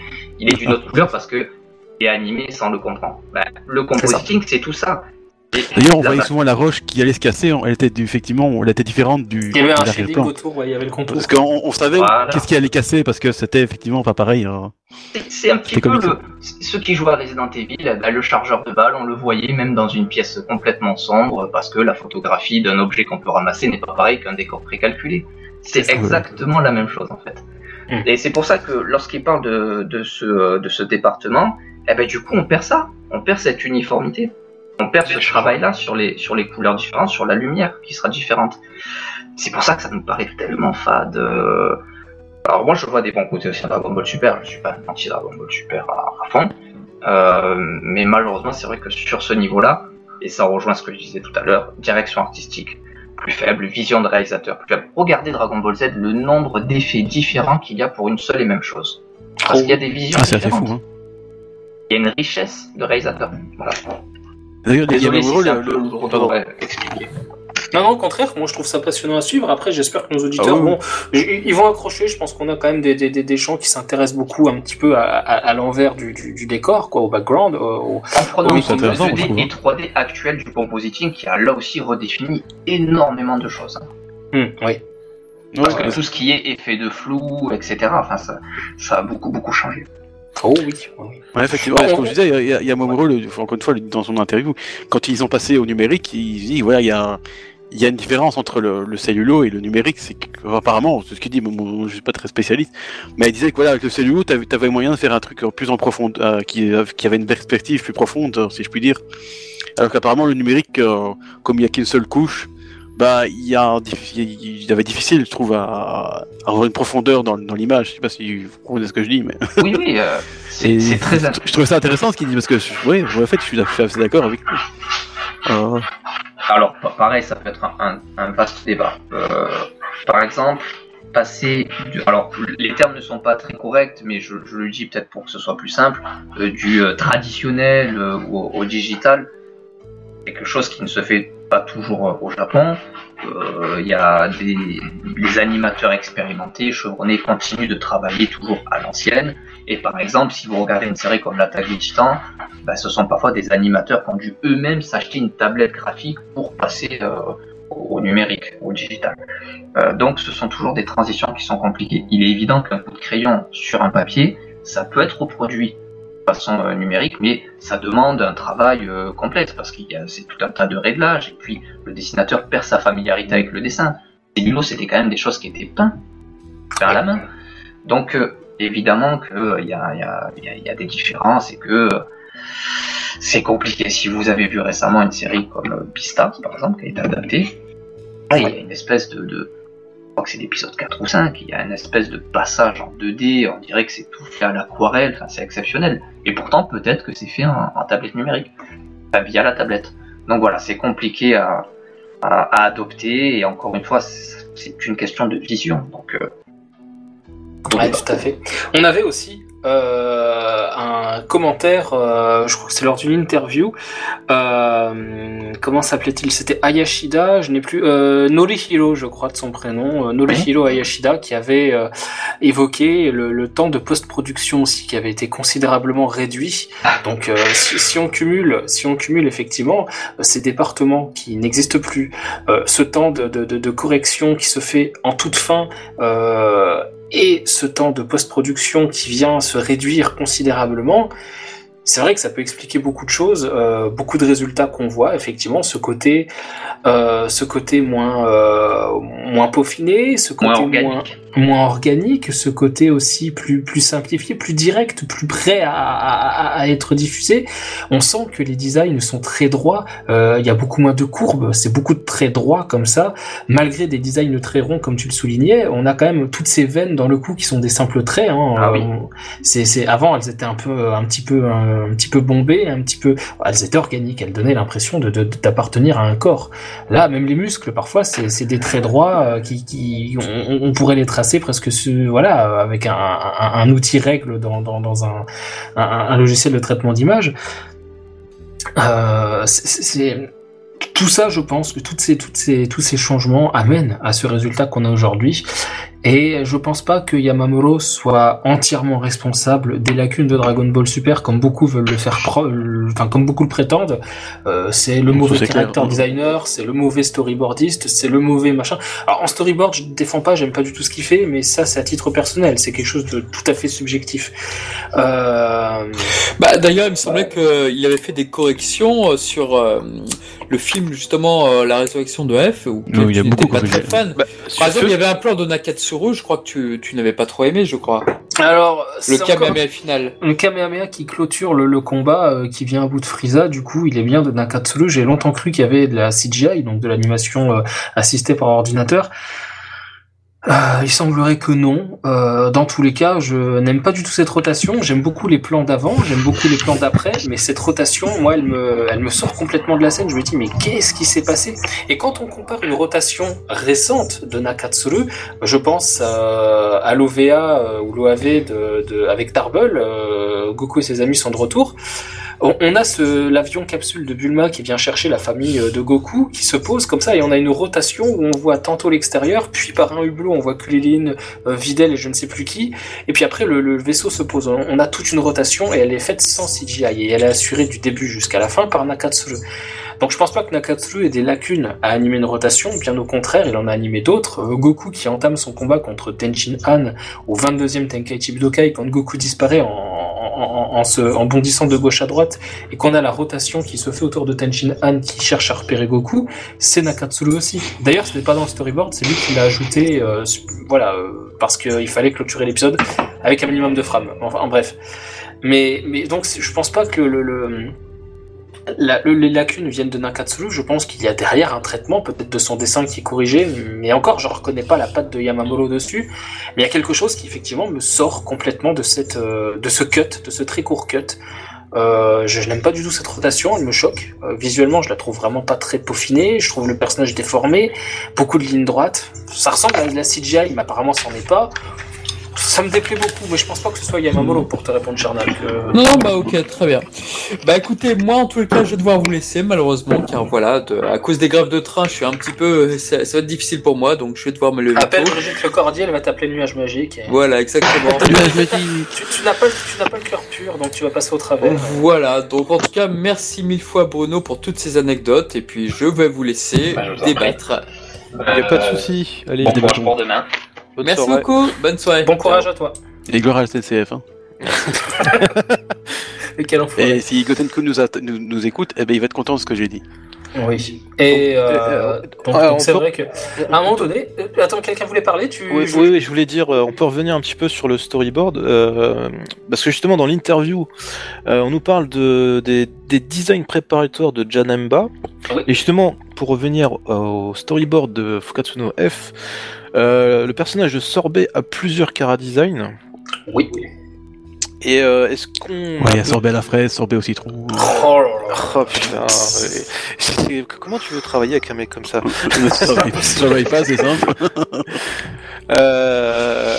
Ouais, moi je voulais savoir, est-ce qu'il a fait des commentaires sur l'évolution du cara design de ce personnage-là, euh, s'il avait parlé un petit peu du film Fukatsuno F ou quelque chose comme ça, ou ou est-ce que ça n'a pas été abordé du tout ou euh... bah, Ça fait là aussi, bah, malheureusement non, ça fait partie des, ça fait partie des regrets. Euh... Alors, très honnêtement, je, je ne m'attendais pas à ce qu'il cite le film comme, comme euh, son meilleur souvenir. Euh, surpris aussi. Et, et c'est peut-être quelque chose sur lequel j'aurais dû, j'aurais dû euh, rebondir, mais euh, non, malheureusement, on n'a pas eu ce, on n'a pas eu cette discussion là sur les designs de, J'ai une question euh, plus personnelle. Euh, quel est ton meilleur souvenir de cette interview? La question à laquelle as, peut-être tu as, obtenu la réponse qui, qui t'a le plus, euh, voilà, que, tu as le plus, la plus appréciée. Je ne sais pas comment formuler la question, mais quel est ton, passage de l'interview préféré Est-ce qu'il y a quelque chose qui te satisfait plus, peut-être à titre personnel, une question que tu voulais vraiment lui poser depuis longtemps, ou voilà, de, manière large en fait, tu, as carte blanche? Est-ce que ton meilleur souvenir de, cette interview, ce serait lequel? Très honnêtement, je, n'aime pas vraiment euh, voir le interview sous ce prisme-là. Euh, pour être tout à fait personnel, il y a d'autres questions que j'aurais voulu lui poser moi. Mhm. Et voilà, quand on travaille pour un média, il faut. L'interview, on l'a fait pour, bah, pour, les gens qui vont nous lire.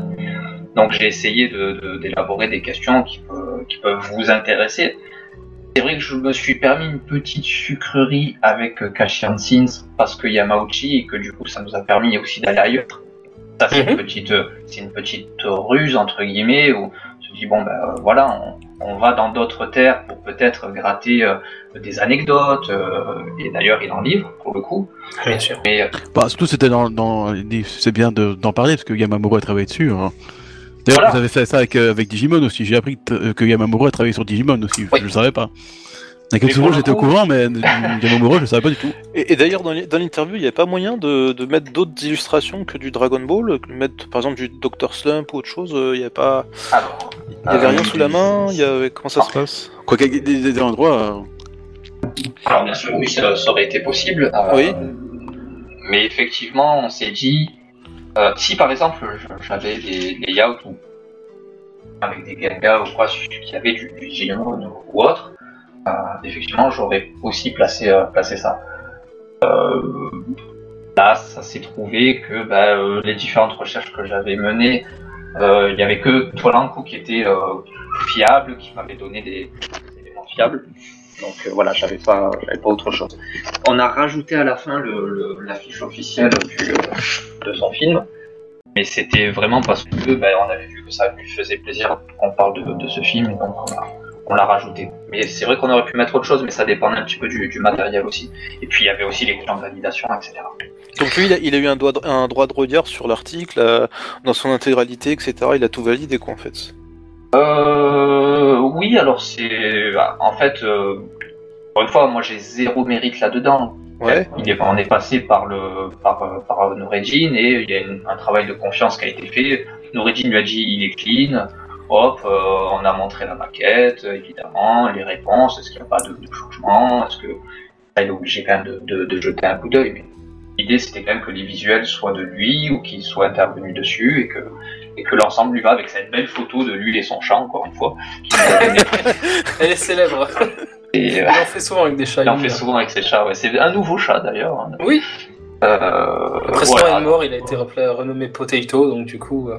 c'est le private joke avec ceux qui me connaissent par rapport à Yamamuro. Ils comprendront. Donc voilà, mais oui, on montre toujours. Euh, il faut quand même savoir que bah, par exemple, récemment, j'ai écrit un article sur euh, Boruto, bah, il faut traduire l'article et le montrer à Pierrot. Et eh euh, pas à Pierrot, à... Si, Boruto, Non, bon, Boruto, c'est bien Pierrot. Hein. Non, mais pas au studio. Euh, à l'auteur ah, je Non, à, à, ouais, tout simplement, à Viz. Ah oui, Viz Media ou Shueisha, oui. Voilà. Donc, il faut traduire. eh oui. Ouais, c'est pas facile. Et du coup, en France, euh, on n'est pas embêté avec AB ou euh, Kazé qui, euh, qui demande quelque chose sur les articles sur Dragon Ball ou des choses comme ça. Il n'y a, rien, y a rien du tout, non? Alors là, ça serait un petit peu différent, c'est toujours pareil. Là, c'est un article sur Dragon Ball, donc ça va. Si on fait un article, on a déjà fait, hein, sur Dragon Ball Super, et bien effectivement, hein, qu'est-ce qu'on peut mettre en compte? Par exemple, pour le film Broly, ouais. on a fait une couverture qui est vraiment pas jolie en somme euh, tout à fait conscient, mais je peux vous assurer qu'on a eu aucun visuel, on a juste eu euh, deux trois persos détourés. Euh, c'est souvent comme ça, il me semble. Hein, ils, Toei, ils envoient un peu des, renders un peu, euh, un peu random et puis tu dois faire, tu dois faire avec quoi. Ben, pour l'épisode, pardon, pour le numéro d'avant qui était sur Dragon Ball Super, on avait eu un visuel que je trouvais très chouette, qui est vraiment pour moi plus un, des plus intéressants que j'ai pu voir de Dragon Ball Super.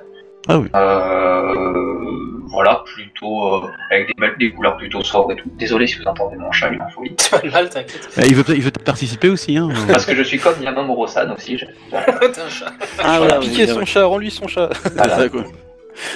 Euh, Takashi-san, tu vas t'arrêter. Le mec, il a appelé son chat Yuga Takashi. il bouge dans ah, tous les sens comme son, voilà, comme son nom l'indique. Euh, donc euh, oui, si par exemple quand on a fait ça, ben oui, là effectivement, il faut le montrer à tout le monde, que ce soit validé, mais c'est surtout à, surtout à Toei quoi, qui, qui, regarde absolument tout. Après, si on travaille là par exemple euh, Weathering with You, bon, on travaille avec All Anime, etc. D'accord. Ouais. Ok. On ça dépend vraiment des gens, quoi. Et puis des fois, on a vraiment un visuel, c'est ça ou rien, quoi. Donc. Euh. C'est un peu triste, par contre.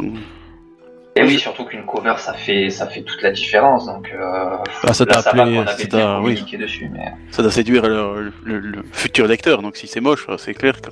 Après, vous, vous êtes peut-être des gens, même certainement des gens qui va, qui est allé voir le, le, sommaire pour dire bon, qu'est-ce qu'il raconte euh, là-dedans? Ok, dès qu'il y a un ou deux noms qui vous plaît, peut-être que ça suffit.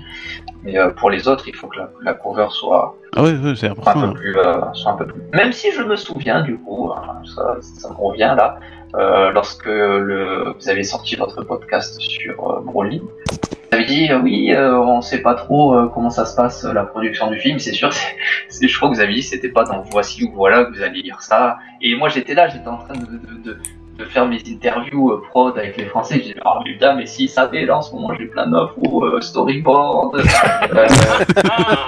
ou ah, le salaud. C'est même pas qu'il va faire un Kamehameha, il a même pas envie de le faire à la fin. Ils sont en train de critiquer le Kamehameha et tout. Qu'est-ce que c'est?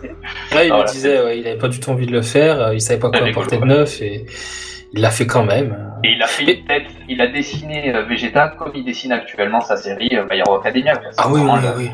C'est incroyable. Et d'ailleurs, le jeu a vraiment repris euh, comme d'hab son trait pour. c'est ça, ouais. C'est vrai que c'est très impressionnant de ce côté-là. Quand on regarde, c'est complètement calqué sur son trait. Tant mieux, ça apporte un peu de ah, diversité. Moi, j'aime bien quand il y a de la fraîcheur sur Dragon Ball, des traits un peu novateurs.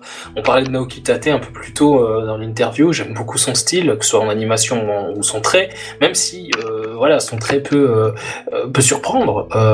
moi, j'apprécie. il aime bien déformer les gens. Hein, ah, mais quel gain C'est du, comment on appelle ça? C'est du stretch and squash en animation. Donc, c'est hyper intéressant. Tu déformes les corps pour gagner en dynamisme, en fluidité, en impact.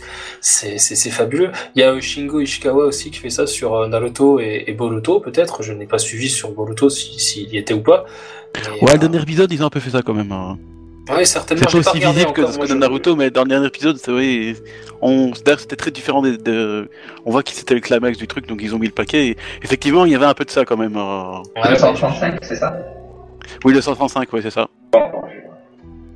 Ah, il était vachement bien animé pour euh, Mais, mais, mais, voilà, j'aime bien quand il y a des traits un peu novateurs. Umakoshi faisait partie vraiment de ceux euh, euh, que, que, que j'attendais quand il a été annoncé. J'aurais bien retrouvé Iwane aussi, qui a été son collègue. Ouais. Iwane, qui est sur Pokémon, est trop occupé, je pense, malheureusement. Ah oui, il travail là.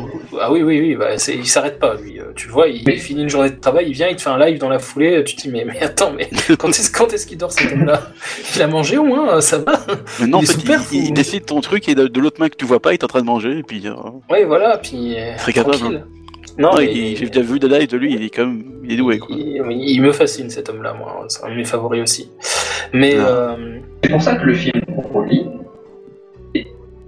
était tellement. Alors, je suis fan du cinéma de, de Yamauchi, et malheureusement, pas du tout cette intention-là, le, le, film, même si euh, on aurait pu penser à un moment donné qu'il allait s'orienter là-dessus. Mais c'est une telle cour de récréation pour les animateurs. On leur a dit vous animez à combien vous voulez, vous faites ce que vous voulez.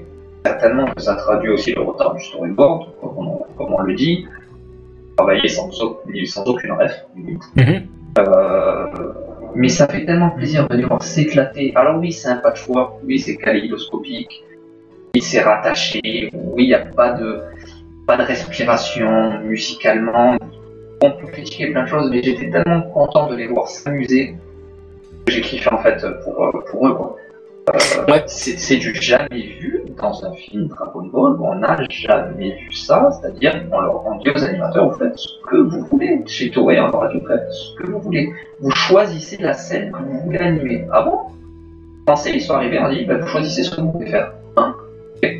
C'est rare. Hein. Puis Shintani ah était, très, il était très cool aussi, je pense. Il a dit, euh, bah, faites-vous plaisir, quoi.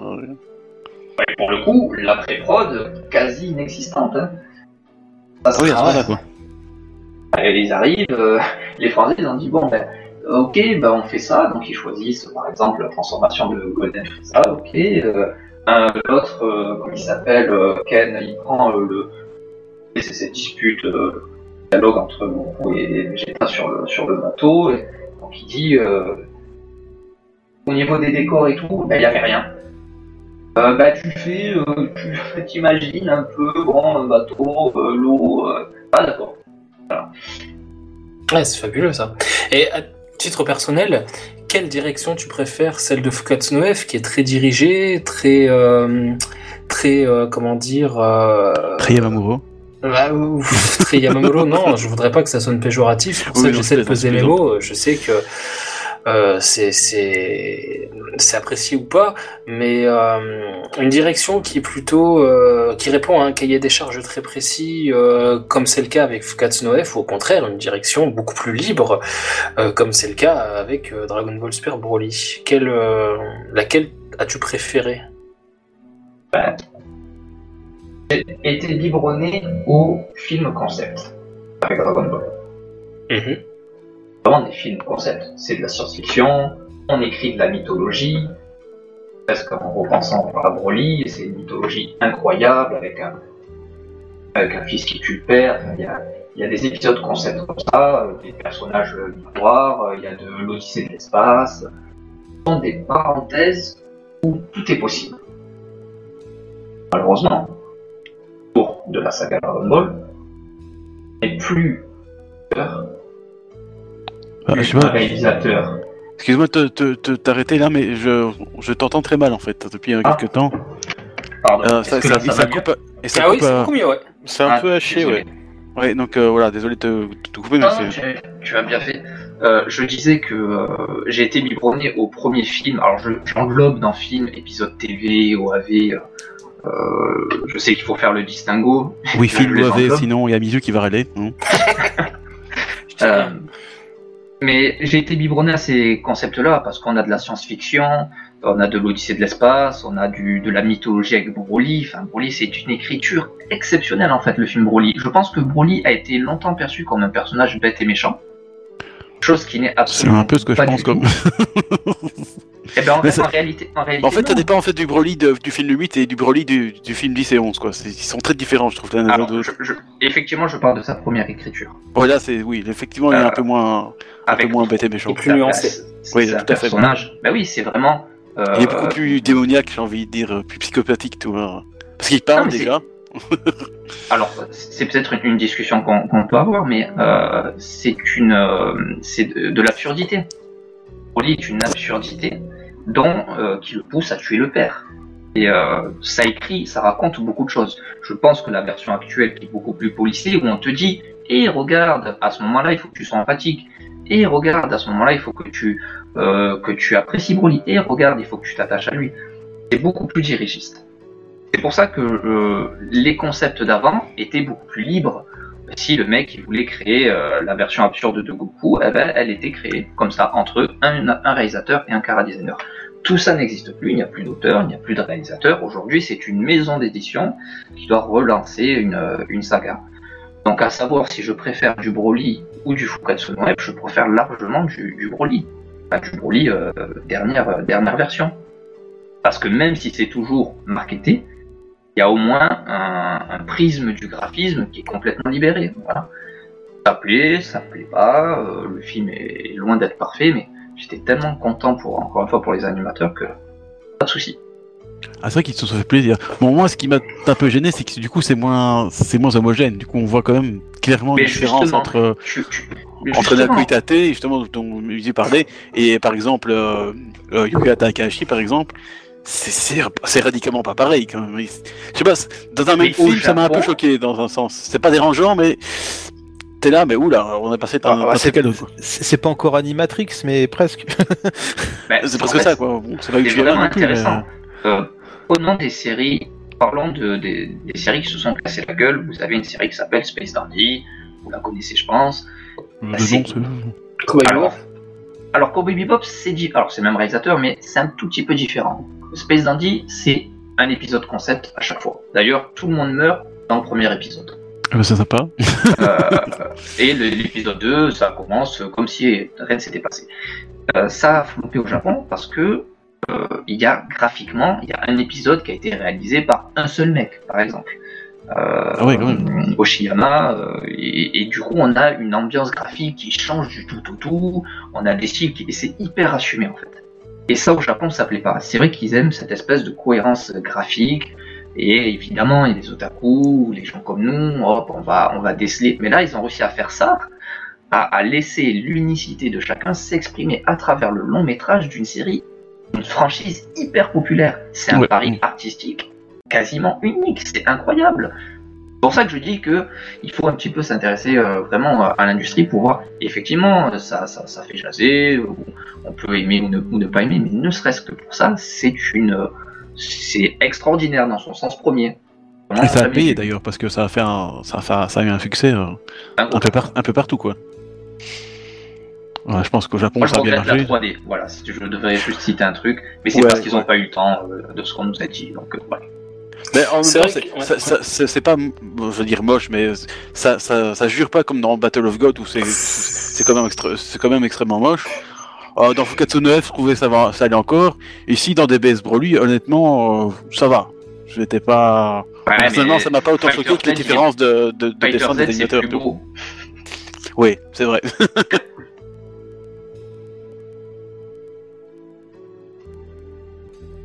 j'avais cette discussion avec euh, Yasuhiro euh, Irie, donc qui a travaillé sur Fullmetal Alchemist, Brotherhood aussi, euh, qui dit que le timing c'est d'une importance capitale et que c'est l'animateur. Je lui ai posé la question qu'est-ce qu'un bon timing pour un animateur? Comment on le définit? Est-ce qu'il y a des critères? Il me dit c'est en fonction de l'animateur et de sa patte.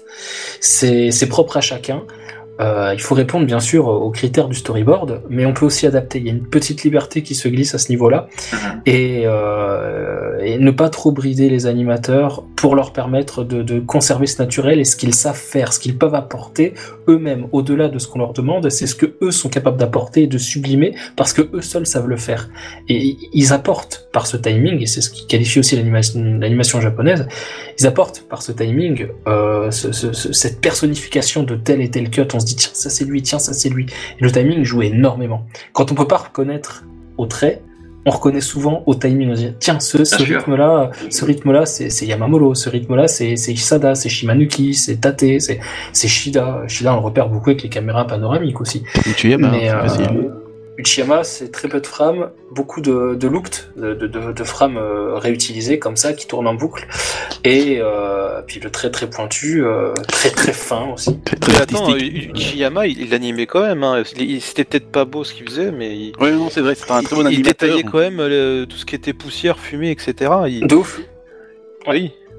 Et un truc que j'aime beaucoup chez lui, euh, c'est, tu, vois ce punch que Gohan met dans le, dans le, dans le torse de Cell, le premier, euh, en Super Saiyan 2, c'est, tu as une frame ou deux, et c'est zoom, des zoom, zoom, des zoom, zoom, des zoom en fait. Et tu as une impression de puissance, de punch qui est phénoménale. Qui il y a un impact là, tu le sens. Oui, oui. T'as, mal, mal, pour Cell quand même déjà. Il, met un dynamisme dans ses mouvements que.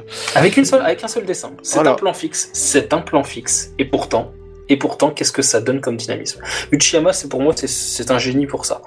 C'est avec un seul dessin, le mec il te fait une animation. Enfin, il te, il te, fait croire qu'il a fait une animation. Il te fait une non-animation dynamique. C'est comme. C'est de la non-animation dynamique. Le terme est très beau. C'est de la non-animation dynamique. Pas toujours, mais, mais sur certains plans, c'est ça. Et j'aime bien ce qu'il fait. Bah, c'est pour ça que c'est dommage que son style n'allait pas toujours avec euh, son, son, style d'animation, parce que bah, il, a fait, des choses très, très bonnes pour Dragon Ball. Après, sur DBZ, ça c'est un petit peu. Ah. c'est plus compliqué. Euh, il s'est un petit peu éloigné, on va ce, dire. Ce sont des, des, des techniques de, de, on va dire de, de production qui ne sont presque plus utilisées euh, aujourd'hui. Le, le, stock shot, par exemple.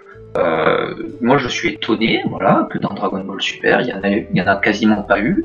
Euh, alors que, bah, quand vous avez euh, est-ce que tu peux, euh, Bruno, je te coupe, expliquer pour nos auditeurs qui n'auraient pas le, lexique Alors, le stock shot, c'est, vous voyez, quand dans Octonoken.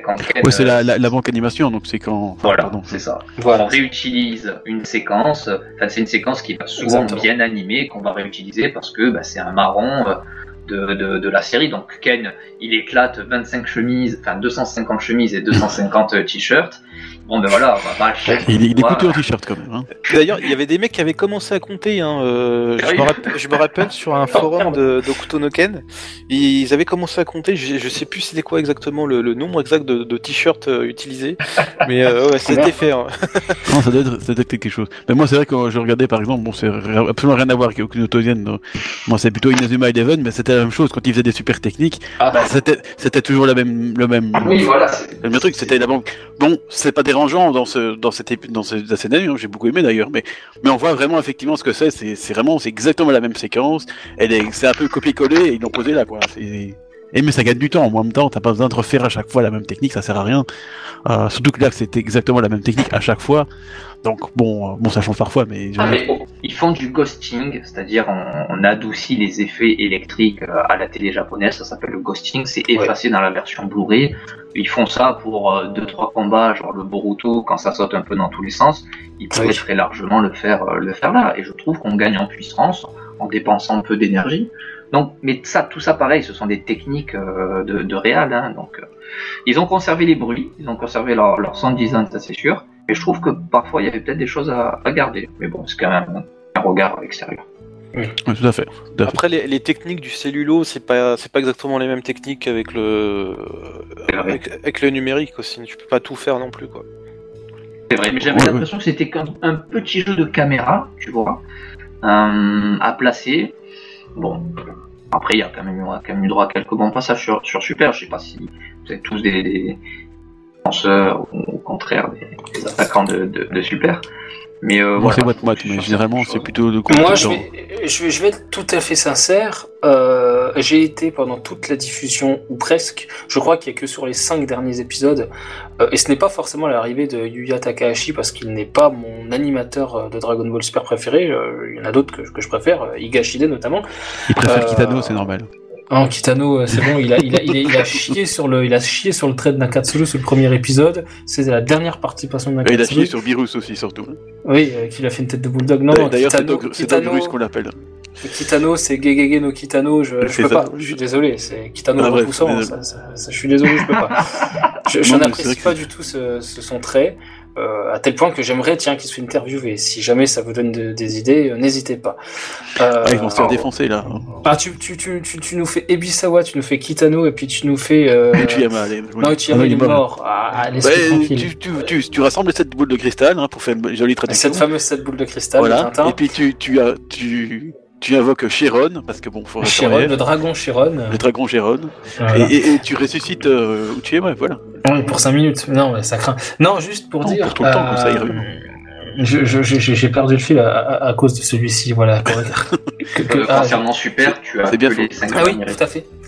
Euh, j'ai fait un, un, reverse en fait, si, si je puis me permettre, jusqu'à la fin. Euh, ouais, jusqu'à la fin, je me suis dit ah, putain quand même l'animation, putain les dessins, l'homogénéité, le storyboard, les couleurs, il bon, n'y a pas cette finition. J'étais dans un dans une recherche de, de, retrouver un petit peu ce sur quoi on avait quitté Dragon Ball, c'est-à-dire le côté un peu plus peaufiné de, de Dragon Ball GT euh, ou des films ou des derniers films de Dragon Ball Z. Et puis euh, plus récemment, il y a de cela un peu plus d'un an, je me suis dit, mais en fait, il y a quand même des, fulgurances, pour reprendre un terme que Sam de notre équipe euh, Dragon Ball Cast avait utilisé euh, dans un précédent podcast. Il y a des fulgurances dans Dragon Ball Super que je n'ai pas su voir au premier visionnage. Tu étais aveuglé par la haine. Non, pas forcément aveuglé, mais je ne voulais pas voir. C'est pas que je ne voyais pas, c'est que je ne voulais pas voir. C'est encore différent. Et euh, j'étais tellement dans une recherche de de, ce qui se faisait avant que j'étais complètement, j'avais un regard totalement biaisé. Et aujourd'hui, je me dis que je revois un petit peu Dragon Ball et Dragon Ball Z ou Dragon Ball GT à la baisse en me disant que bah, c'est pas toujours aussi homogène que je le pensais, c'est pas toujours aussi efficace que je le pensais, euh, c'est pas toujours aussi inspiré que je le pensais. Euh, ça veut pas dire que c'est mauvais pour autant, ça veut dire que c'est pas aussi bon que, que, que, que ce, que, que, le piédestal sur lequel je plaçais les trois premières séries en termes de réalisation. Hein. Euh, Et, je rehausse un peu Dragon Ball Super dans, dans, dans, mon en, me disant que bah, finalement, en termes d'animation, considérant les difficultés de production qu'on a évoquées en début de podcast, considérant euh, la suppression de, ou le départ plutôt de, de, de, certains euh, animateurs de talent. On peut citer Masaki Sato, on peut citer euh, toute l'équipe toute l'équipe de, de, Masunaga. On peut citer des talents comme Kazuya Isada qui est parti sur One Piece. Il y en a plein. Ah, il était sur GT lui. Hein. il était sur GT, oui, oui, mais je parle sur Dragon Ball Super, ceux qui ne sont ah, pas de retour. Euh, et puis après, les réalisateurs aussi. Les réalisateurs, mais considérant tous ces départs, je me dis que finalement, Dragon Ball Super s'en sort quand même pas si mal. nous ont Sans oublier aussi que ce n'est plus une œuvre d'auteur. Exactement. Exactement, ce n'est plus adapté d'un manga, donc à partir de là, ils doivent tout inventer. Un peu comme les fillers d'ailleurs de Dragon Ball Z, euh, ou Dragon Ball GT intégralement, hein, il s'est basé sur rien non plus. Mais euh, d'ailleurs, Dragon Ball, Dragon Ball GT en termes d'animation, parenthèse, on est en deçà euh, de Dragon Ball Z et je pense c'est parce qu'il n'y a pas de support manga, c'est-à-dire le génie de cadrage de Toriyama, la découpe des combats, euh, l'efficacité des, angles de vue au-delà du cadrage, c'est-à-dire le, fait de suivre le personnage, de bouger la caméra ou pas, de faire du panoramique ou pas, euh, le, gros plan et puis le plan large, ce que fait souvent Toriyama pour situer un petit peu les personnages par rapport euh, les uns par rapport aux autres, par rapport au décor qui, subit les foudres du combat. Tout ça on ne l'a pas sur. Euh, parce que c'est inexistant en format papier, donc ils n'ont pas de référence. Je pense. Ça, on l'a souvent vu, hein, TEI, quand il, une fois qu'il n'y a plus de support, c'est parfois un peu. Euh... Eh ben écoute, dans Dragon Ball Super, je vais te dire que parfois c'est pas l'apothéose, mais parfois euh, bah, ils nous ont offert quand même du très très très très beau Sakuga quand même, hein, de la très très belle animation clé, et parfois pas. Mais j'ai tendance à moins leur en vouloir, à moins le leur reprocher qu'avant, parce que j'ai compris la situation, parce que je me suis renseigné, parce que je suis moins fermé que je l'étais avant. Mais, euh, c'est bien ça. Mais je, je pense qu'il faut être neutre quand on regarde une série. Euh, pas la regarder comme comme c'est pas facile, mais pour nous. C'est très difficile, même je trouve. Moi, j'y suis pas arrivé d'ailleurs. c'est très dur. Hein, j'ai eu beaucoup de mal, mais pas la regarder comme si c'était Dragon Ball ou Z ou GT ou Super. Euh, la regarder comme si c'était un, un anime euh... Bah, comme quand t'avais 8 ans, quoi. Exactement. voilà, exactement. Sans, sans, te soucier euh, qui animait quoi, qui a fait les musiques. Alors, si tu peux. mais quand t'étais petit, tu te disais déjà, ah, j'aime pas Vegeta de triangle, comment ça se fait Ah oui. T'avais quand même déjà ce réflexe-là, oui. oui. Oui, oui, oui, C'est pas faux. Tiens, pourquoi là il est plus beau, là mais ouais, je me rappelle très bien. Moi, je, je, je, crois que ça se faisait surtout sur. Euh, je crois que c'est sur l'art. Euh, c'est pas le pire, Ebisawa. Euh... ah oui, c'est quand même. Il, nous a, il nous a bien mis des claques aussi, celui-là. Talin, c'était tout pointu, l'autre c'était tout rond. Euh, c'était spécial avec les mentons en triangle là. Euh, les, toutes les phalanges de dessinées chez Ebisawa, c'était vraiment vilain. moi, je, n'aime pas du tout. Oh, il a disparu, donc ça va. Bah écoute, il a fini sur un très beau. Euh, il a fini sur un très très beau. Euh, merde, comment on appelle ça euh, Harmonicelle de Oob qui font sur Goku. Oh, je le trouve très beau, c'est lui, oui, c'est une belle. Ah, fait ça Ouais, c'est lui, le, tout dernier plan euh, où t'as Oob qui se jette sur Goku comme ça, t'as une succession de 3 ou 4 harmonicelles, c'est lui. C'est bien lui. Ça, ça me fait penser, moi, c'est vraiment un des plus gros regrets que j'ai sur Dragon Ball Super, c'est que on finit Dragon Ball Z avec un Goku qui est divin puisqu'il parvient à réincarner un, personnage, quand même pas rien, tu vois, le, mal qui se réincarne grâce à lui. Et puis on arrive sur ça, et j'ai dit, oulala. Qu'est-ce qu'on fait là J'ai dit, là J'ai dit, mais ok, mais tout ce qu'on a fait avant, faut vraiment l'oublier à tout jamais ou quand même un petit peu, il y a des ah, choses. C'était l'objet d'un. Vas-y, je t'en prie. Dès que tu fais le deuil euh, de tout ça, voilà, je, pense très honnêtement. Euh, en fait, je, je veux pas dire le fan de Dragon Ball Z, il va se contenter parce que bon, c'est Dragon Ball, c'est faux. Fan de Dragon Ball Z, peut-être qu'il ne regarde que Dragon Ball, mais je suis fan de Dragon Ball Z et je, enfin de Dragon Ball, Dragon Ball Z, GT, etc. Mais je regarde mille autres licences, donc chacun va avoir un, baromètre d'exigence plus ou moins. Il y a des choses qui m'ont fait vomir du lait caillé, il y en a qui m'ont fait plaisir. Bon, ben voilà, ça reste, je pense très honnêtement, globalement une production faible.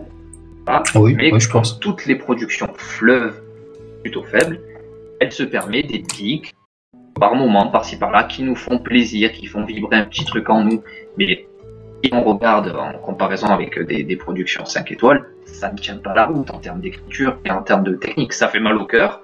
Peut-être. Moi, j'ai reçu, je me souviens, j'ai quand même reçu énormément d'insultes parce que dans mon article Animeland Dragon Ball Super, je disais que la première partie, enfin les 55 premiers épisodes, c'était pas fou. Oh, euh, des insultes incroyables. Ah ouais, je suis désolé, mais la fanbase, elle est pas très. Euh, il y, en a quand même beaucoup qui sont. C'est des Saiyans, c'est des Saiyans, ils ont vu la lune et ils t'ont sauté. Ils sont derrière leur écran, donc du coup, ils, allez, ils se permettent des trucs euh, qui seraient pas en vrai, quoi.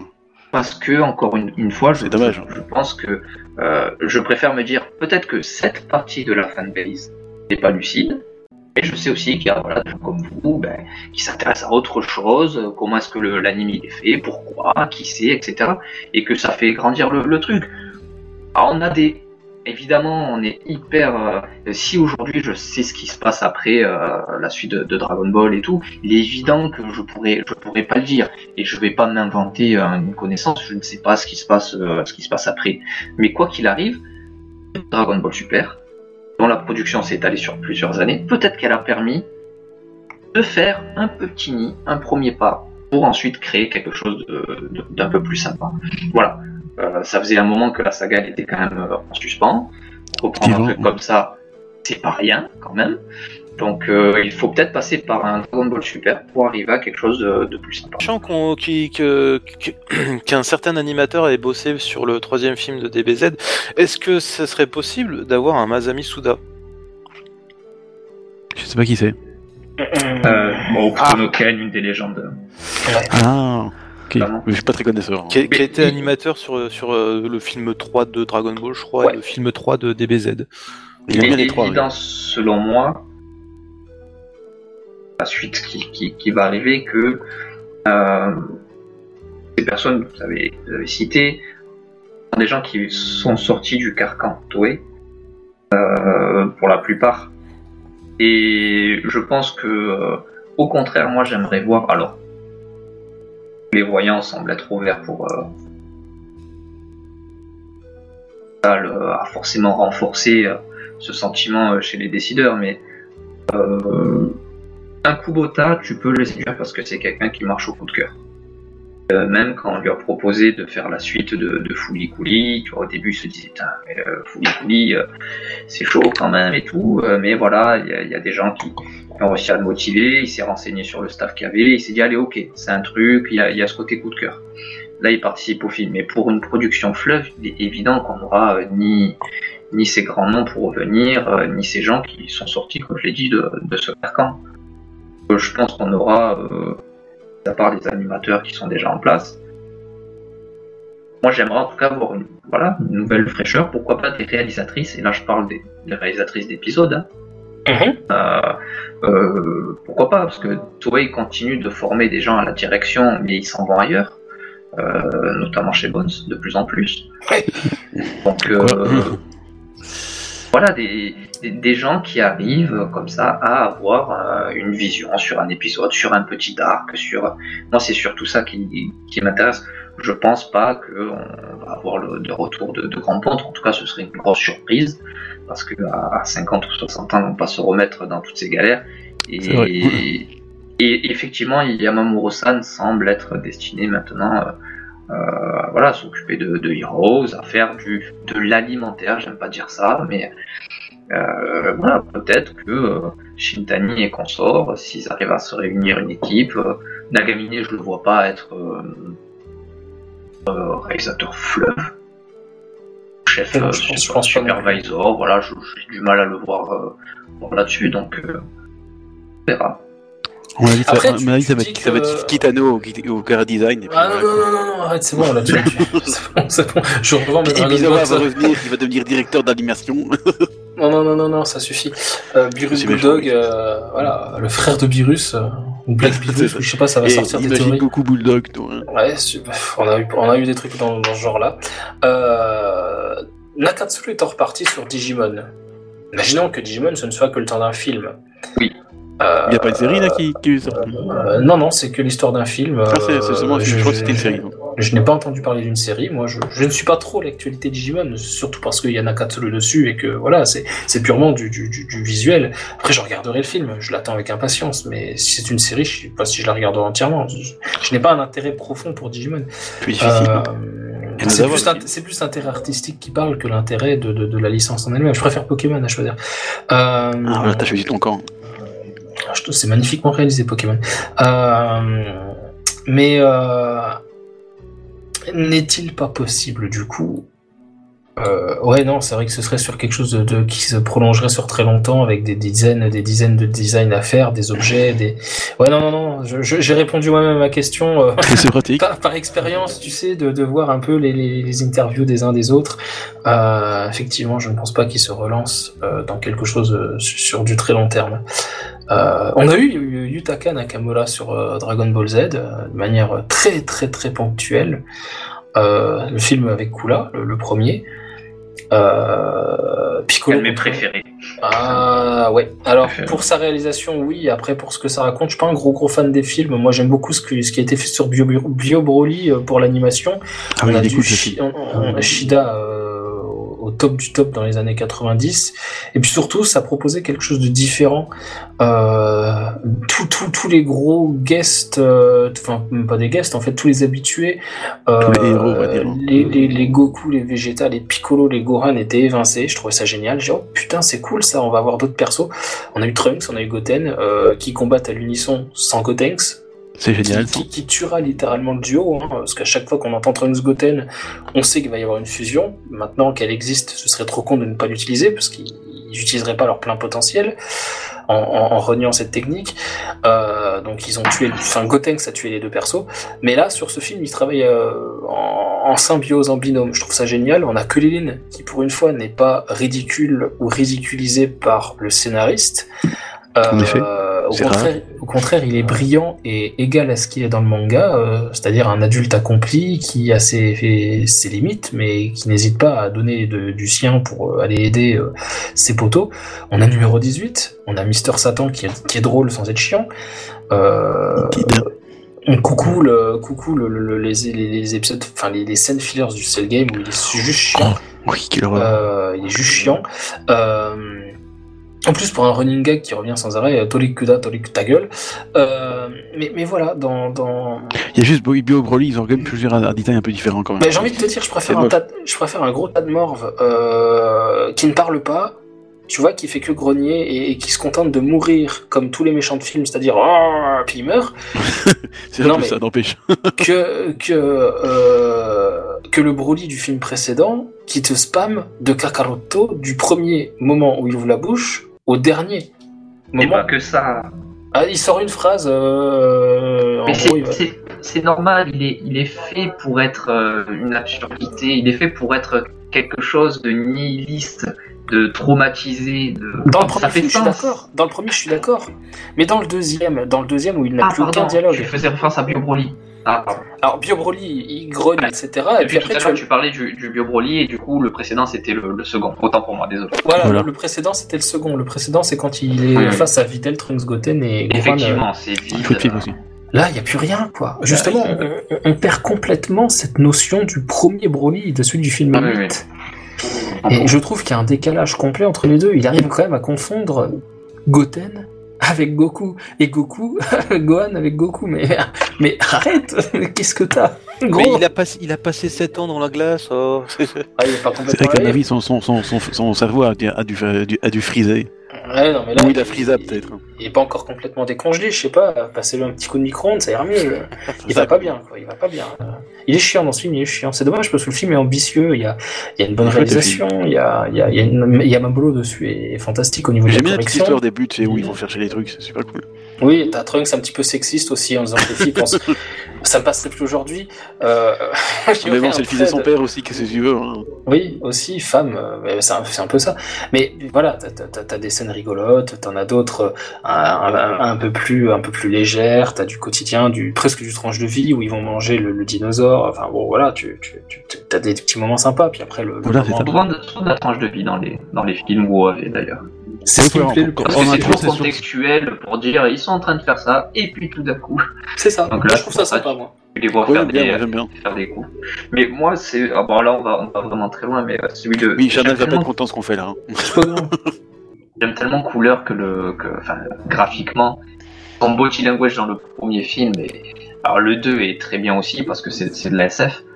Et le, le premier, ouais, il est tellement beau, et comme il bouge, j'aime trop, même si effectivement ça raconte, ça raconte vraiment rien. Mais on a aussi, du coup, là, le, l'ancêtre de Zamasu et de sa technique avec l'adjudant de, de, couleur. Ah, j'ai oublié son nom, évidemment. Sauzer? C'est Sauzer? Ouais. Ouais, c'est Sauzer. T'as Sauzer, t'as Doré et tu as. Doré, ouais, c'est Sauzer. Et tu ah, il est tellement beau, j'aime trop. Voilà. Mais effectivement, ça raconte rien, on s'en fout. Et, voilà. C'est un peu le point faible des films. C'est là où j'aime beaucoup euh, le film avec Tapion. Ah, euh... c'est grandiose. Ouais, ça, ça c'est le film des je pense. Eh oui, eh oui, eh oui.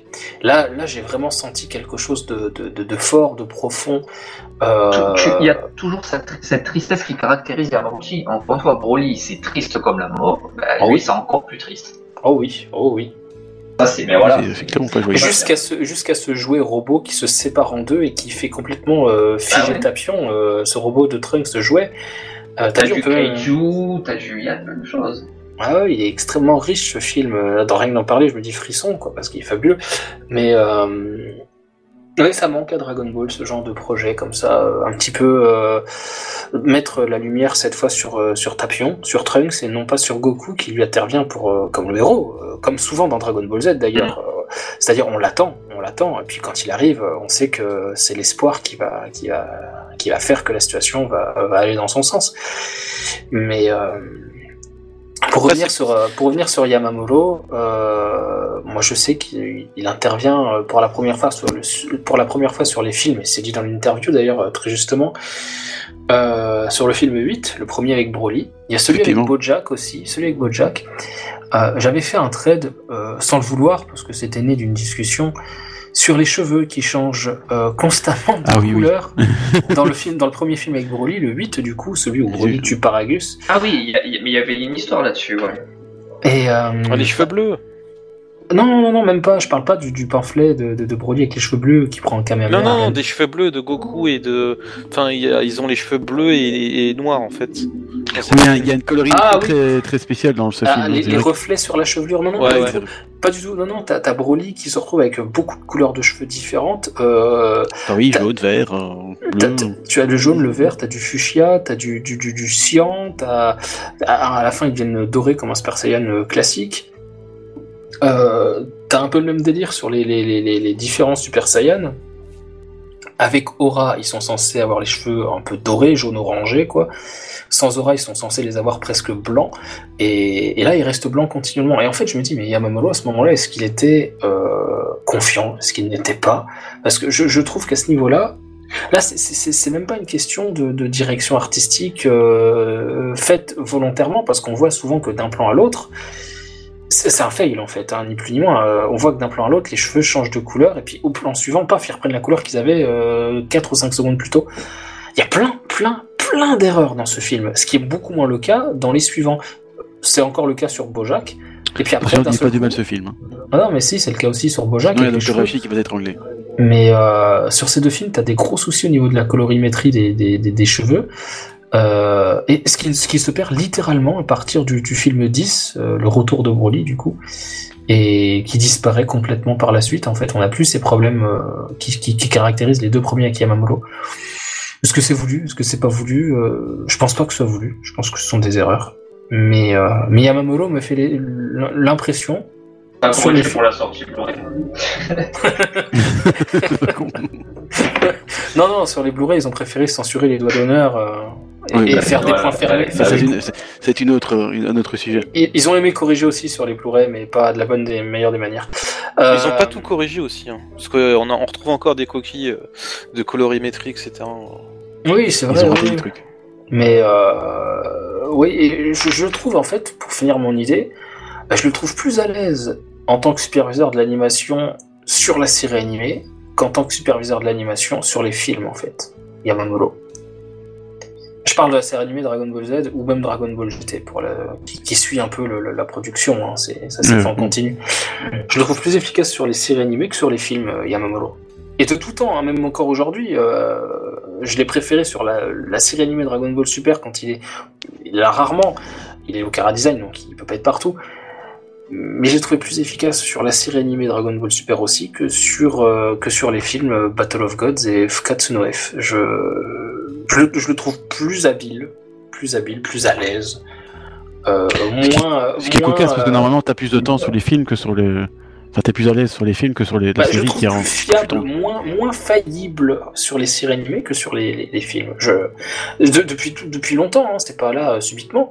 Oui, bah, en, général, le... quand il travaille euh, sur un long métrage, c'est à cheval sur une production anime. Mhm. Oui, c'est vrai.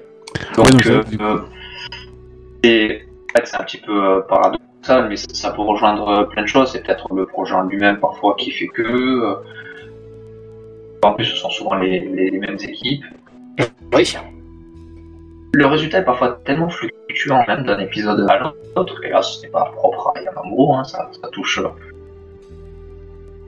même d'autres studios. Mhm. j'entends, je comprends le, point de vue et la remarque, mais c'est vrai que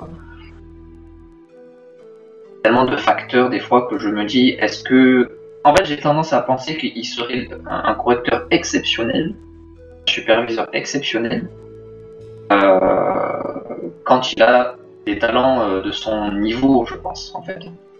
Ah oui je vois ce que tu veux dire oui. Euh, et après ça peut être très stupide parce qu'on peut se dire oui bah, tout le monde est fort s'il faut superviser des forts. Mais en fait non pas tant que ça parce que on pense qu'il n'y a que la correction mais il y a aussi le management et le relationnel, euh, chez Toei, ça a été parfois suffisant.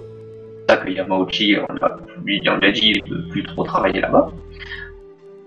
A aussi donc cette gestion humaine-là. Euh, parfois, tu, dois corriger des gens qui sont plus âgés que toi. Parfois, tu dois corriger des gens qui débutent à peine. Euh, et je, crois que, que Yamamuro, pour ça, je pense qu'il est aussi très très bon là-dedans. Donc, hmm faut voir aussi les équipes, euh, les égaux, il y a tellement de choses qui, rentrent en compte. J'ai eu pas mal de, témoignages, acteurs d'animation, des fois en ils me disaient bon ça tu le mets pas, mais voilà, telle série, euh, je suis parti parce que c'était pas possible de travailler avec euh, telle ou telle personne, parce que tu pouvais rien leur dire, tu pouvais rien leur dire de corriger, ou à l'inverse, certains sont partis parce qu'il fallait trop corriger. Et aussi ça, c'est pas uniquement des feuilles de dessin qui arrivent, hop, et hop, et on retouche ce sont des échanges. C'est pour ça que je cite très souvent Bones, parce que c'est vraiment un studio qui marche euh, à la perfection, j'ai l'impression sur ça. Bones? Ouais, vraiment. Euh, alors, il y a des bavures, mais il y en aura toujours dans toutes les productions. Voilà, on parlait du film euh, My Hero Academia par exemple. Non, arrive, je trouve, à avoir un équilibre entre productions qui font chaque année, plusieurs trucs fleuves, plusieurs adaptations, des créations originales, beaucoup de créations originales quand même il y a un roulement qui est, bon et tu reconnais les talents, qui tient de la réal. Euh, mais pour Yamamuro-san, voilà, on a lui souhaiter euh, bah, de retrouver un peu le sourire parce que c'est vrai que ça nous a fait euh, un peu mal de dire quand même cette interview. Elle a volonté, elle est vraiment une volonté qu'on essaie de l'accueillir, donc il faut que j'espère que les choses vont bien se, se goupiller. Cette interview, c'était peut-être une première étape pour, pour d'autres, d'autres choses. Donc, voilà, en tout cas, on lui a témoigné, nous, de, l'amour euh, quand même qu'on a eu parce que ça a tellement fait rêver aussi. Euh, on est aussi conscient qu'aujourd'hui, c'est peut-être euh, un Yamamuro euh, reluisant, mais conjoncturellement, ça peut aussi s'expliquer. Voilà, on lui souhaite. sa carrière n'est pas finie, on lui souhaite encore plein de choses et pour Dragon aussi. Ouais, exactement. Il avait fait les, les, les character design aussi d'une série Marvel euh, sur laquelle travaille Naoto Shishida. Ah ouais, il a fait les meilleurs séquences parce que c'est horrible comme série, j'ai tout vu. Ouais. Euh, alors il y en a deux même. Euh, il y a, je crois que les passages avec Deadpool, euh, pas aussi, mais c'est pas Shida qui, qui les signe. Mais euh, on a fait un large dossier mhm. sur ce qu'on a fait, je suis désolé. On a fait un large dossier sur euh, Marvel animé et DC animé comics. Mhm. On a fait un troisième épisode qui est dans ce numéro-là sur les autres euh, productions animées. Euh, et autant Madhouse avait réussi à faire quelques bonnes choses avec les X-Men. Ah, c'est Madhouse. Ouais. autant Toei a fait de l'alimentaire. Mais on a fait des captures d'écran de Spider-Man. Et a hurlé de rire. il était 3h du matin avec Philippe, s'il écoute le podcast plus tard, on se montrait des images de Spider-Man, mais je te promets, je pense qu'en étant fœtus, je le dessinais mieux. C'est oh, incroyable de moi, ça balance, ça balance. Vous avez jamais, je voulais vous montrer, enfin je voulais montrer sur Twitter après, des yeux, une tête fade, mais tellement fade. J'ai dit mais heureusement que Stanley est mort. Enfin c'est pas possible. malheureusement il, ah, bah, il serait mort une deuxième fois du coup. Hein. Ah ouais, non mais ça a dû accélérer, je pense un truc parce que euh, tu vois ça, t'as mal aux dents. c'est incroyable. Ça fait de la peine. Il n'y a que Shikida, du coup, quelques scènes d'action, évidemment. Ouais, il y a quoi. Aïe, aïe, aïe. La, la fulgurance euh, de, de, Dieu. C'est ça, exactement. C'est, euh... De toute façon, c'est ce que je dis sur Dragon Ball Super. Euh, tu es prêt à regarder 10 épisodes. À 7 que tu vas jeter. 2, euh, tu regarderas d'un œil. Il y en a un, tu, tu auras les deux yeux ouverts. Oui, voilà. Ouais. C'est un ratio plus ou moins comme ça. C'est malheureusement le constat que je me fais aussi euh, après coup. c'est un peu triste. Par contre, euh, excusez-moi, mais je pense que ça fait comme deux heures et demie qu'on parle, donc oui, je pense qu'on va, peut-être pouvoir conclure. Donc si, vous avez une si vous avez une dernière chose à dire sur le sur l'article, sur le sur le sur le magazine ou quoi que ce soit, euh, ce qui vous vient à la tête euh, bah, Moi, j'aurais simplement à dire que, honnêtement, j'ai pris plaisir à lire cette interview, c'était très intéressant. Euh, on n'a pas, on n'a pas souvent l'occasion d'avoir des interviews de, de, de, de, de Torishima, j'allais dire, je sais pas pourquoi, euh, de, de Yamamuro. et donc voilà, c'est intéressant de voir un peu. En plus, comme, comme on, disait, on disait tout à l'heure, c'est un peu sans langue de bois. Il, il, il, répond vraiment aux questions et il cache un petit peu des BS Broly, c'était marrant. Euh, voilà, c'était intéressant. Puis euh, de voir à quel point ça l'a, ça l'a choqué d'être exclu comme ça, parce que apparemment de ce qu'il dit, il a vraiment été exclu. Genre, on veut pas te parler, frère. c'est là. Bah, ouais, c'est. Ouais, il y a, ok, bon, on te tient pas au courant. Voilà, c'est ça. Donc, moi, ça m'a un peu touché du coup, même si bon, je suis souvent critique envers Yamamuro parce que j'aime pas ce qui, le style qu'il a, qu'il a actuellement. Euh, là, tu te dis quand même, euh, ouais, ça, ça lui était loin quand même le pauvre. Donc donc voilà. Et puis même le reste hein, j'ai appris des trucs hein, comme euh, je dis comme je disais il a travaillé chez Ghibli au départ ça je savais pas c'est bien il a t'as pas lu ma fiche sur Dragon Ball Ultimate toi. Bah non hein, je, lis pas tes trucs tu vois. Je suis sûr qu'il y a du Madimavis caché derrière. Non non même pas même pas euh, tu vois, quand j'ai appris que c'est lui qui a fait le conseil de Janemba, c'est euh, où il explique euh, comment les, la, la, la procédure d'animation. Ah enfin, franchement, j'ai appris, j'ai appris plein de trucs, donc c'est vraiment très cool. Ou son meilleur souvenir, c'est la réalisation de Fukasu 9, ça, ça m'a fait un peu rigoler, parce qu'on a, on a, tellement pas le même, le même feeling. Donc voilà, bon, franchement, excellente interview. du ça coup, me fait plaisir. bah, je conseille de lire si ça, si ça vous intéresse, de dire un peu le, le making of, on va dire de, Dragon Ball, bah, lisez l'interview parce que c'était très intéressant. Et, comment il disait la fin, ben, venez en France, hein. on vous attend, monsieur Yamamuro, on vous attend. voilà. Moi, le, le, mot que j'aurais à dire, euh, ben, merci. Euh, c'est une excellente surprise parce que personne euh, ne s'y attendait. c'est vraiment le bienvenu. je parle en mon nom parce que euh, j'ai vu s'émerger euh, depuis euh, les influenceurs, les youtubeurs. j'ai vu que depuis que certains parlaient de l'animation, beaucoup s'y intéressaient, notamment autour de Dragon Ball. Merci, merci pour ces gens-là qui commencent à s'y intéresser, qui mettent les pieds dans le plat, qui savent peut-être pas trop qui sont ces grands noms de l'animation et qui sont ceux qui les ont fait rêver. c'est une interview qui est la bienvenue parce qu'elle s'adresse à tous. Elle s'adresse à ceux qui débutent, euh, qui sont complètement euh, voilà au, début de leur découverte de, ce milieu formidable qu'est l'animation, qui ne sont pas encore familiers avec ce, sujet-là. Et puis ça s'adresse aussi aux habitués qui aiment ce genre de découverte, qui aiment ce genre de, petites euh, anecdotes d'exclusivité. De, là, c'est une exclusivité. Ce sont des exclusivités plutôt mondiales, des, des, secrets un petit peu qui, ont été dévoilés sans langue de bois, en toute spontanéité, en toute on, retrouve un Yamamuro, effectivement, comme on l'évoquait dans le podcast, très spontané, très, euh, simple, très simple et très accessible. Euh, si un jour euh, peut-être, hein, il nous écoute. Merci à lui d'avoir pris le temps et surtout merci à vous de l'avoir choisi lui et d'avoir peut-être aussi rétabli un petit peu indirectement ou directement. chacun aura ce feeling par rapport à l'interview. Remettre un petit peu les points sur les i, c'est-à-dire que Yamamoto n'est pas le, tyran de Dragon Ball, le, boucher de Dragon Ball, hein, c'est au contraire, il a apporté beaucoup de bonnes choses, il y a eu une évolution, on l'aime ou on l'aime pas, il y a eu, comme pour tout, tout artiste de toute façon, des, du bon et du moins bon, euh, et surtout derrière il y a eu un homme. Euh, voilà, donc euh, pour, pour ce monsieur, pour ses fans, quels qu'ils soient, connaisseurs ou non, bah, merci pour, pour ce travail accompli. Voilà. C'était beau ce que t'as dit. Très bien. Oui, j'aime bien. Non, mais ça, ça fait plaisir. Euh, ça, fait, voilà, ça nous fait énormément, énormément plaisir que ceux qui, qui s'y intéressent de près trouvent que le travail euh, soit bon. Encore une fois, euh, je remets l'église au cœur du village. j'ai quoi J'ai 2% de, de, de rôle, ouais. C'est pas grâce à moi, quoi, concrètement. Donc euh, je remercie encore euh, Noredine, euh, Widat qui nous a qui nous a énormément aidé, et évidemment euh, Yamamuro, Yamamuro-san. Hmm. Oui, forcément. Sans lui, ça aurait été compliqué.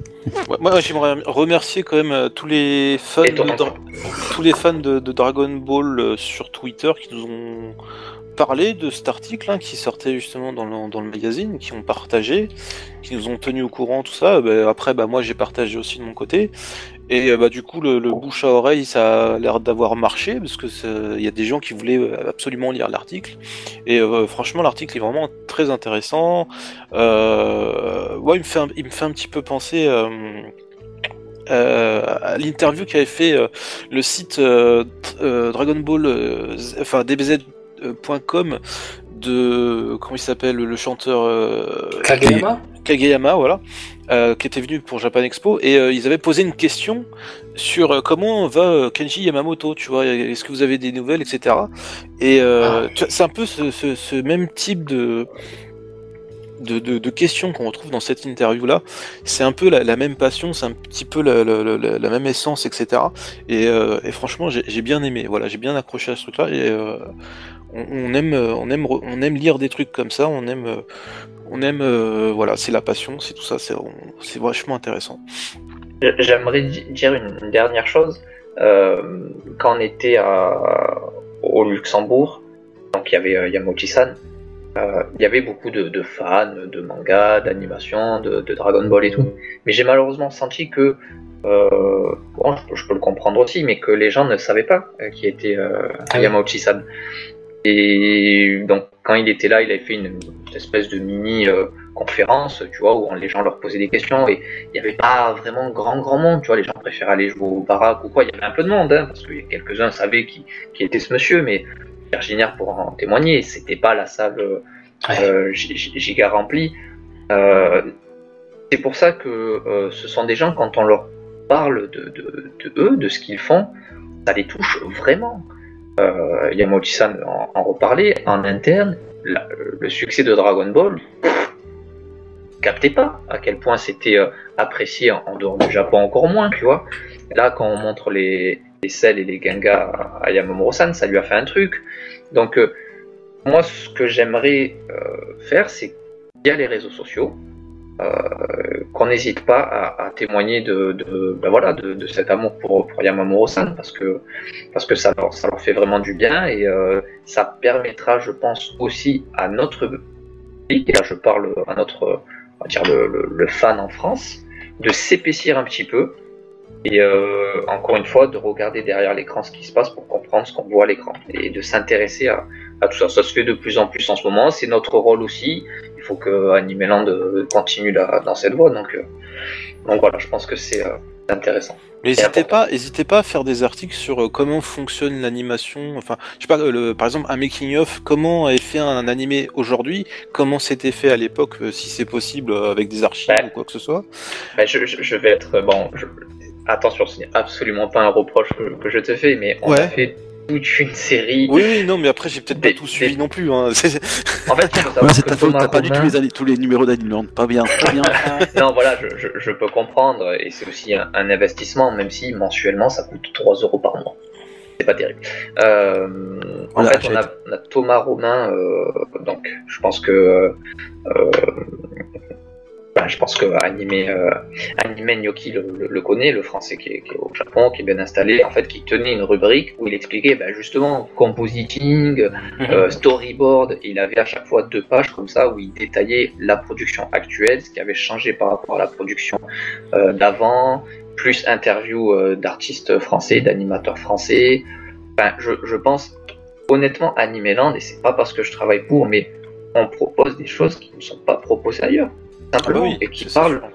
C'est bien ça, c'est bien, il faut. Qui parle de technique, à la fois parfois des trucs un peu plus euh, accessibles au grand public, mais on va aussi, euh, on fait des analyses de scène, et ça n'existe pas, ça, par exemple. Oh non, c'est vrai. Voilà, on fait des analyses de scène, le générique de Ghost in the Shell, Vegeta contre Goku, le, chant contre chant, l'entrée, enfin, il y a plein de choses. Et puis, euh, pas uniquement des, des films d'ailleurs, sur des formats télé, en fait, on voulait pas le faire sur les films, on voulait le faire sur les formats télé pour dire que contrainte malgré tout égal exploit euh, derrière. Donc euh, voilà. Mais encore un numéro sur Dragon Ball Evolution alors du coup. non, ça va. Oh alors le 1er avril, pour faire hommage à la date de sortie. Voilà, voilà, bonne idée. 11 ans plus tard. Et il aurait fallu pour le 1er avril 2019, pour les 10, pour les 10 ans du film, sortir un numéro dessus.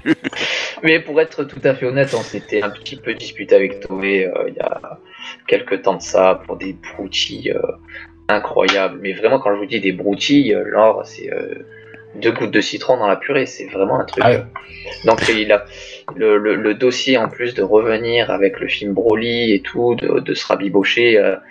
c'est pas facile ça pour un magazine, évidemment on pouvait pas le savoir, les gens peuvent pas le savoir, mais c'est compliqué. Bah Toei depuis qu'ils ont repris la, ils ont repris les rênes de, la licence ici en Europe et enfin en Europe et aux États-Unis, euh, C'était même pas pour Dragon Ball. Hein. De ce que je vois, ouais, de ce que je vois, ils sont, ils sont stricts quand même maintenant. Donc même si c'est autre chose que Dragon Ball, donc euh, ah, ça m'étonne pas. Ce sont des certains chevaliers qui représentent un signe zodiaque. Ah, ah. Je n'en dirai pas plus. Ah bah oui, c'est la série Netflix là qui est sortie il y a pas longtemps. Euh, le préquel. Le préquel. Voilà. je vois, t'es. Ouais, bon. Enfin bref.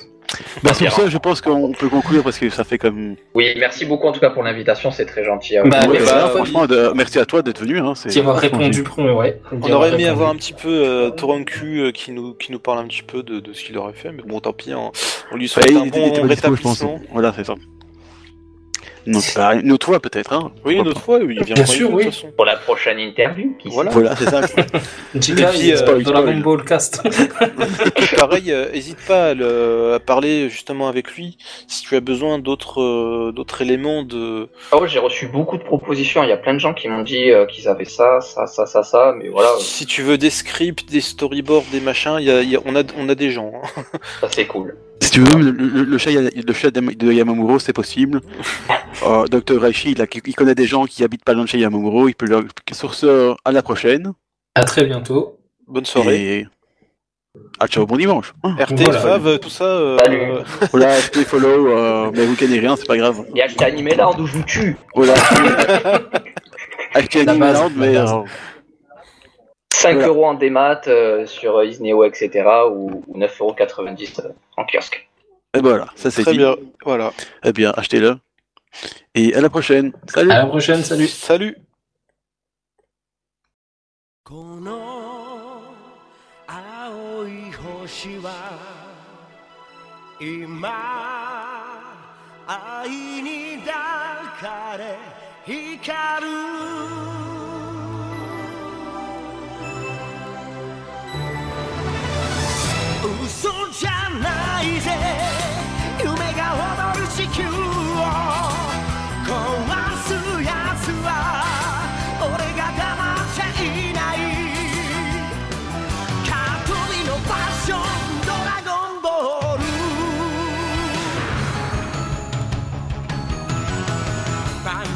ばせば煙のように消える今度の敵がしちゃうぜ。油断するな。ご飯ビデルもし仲間が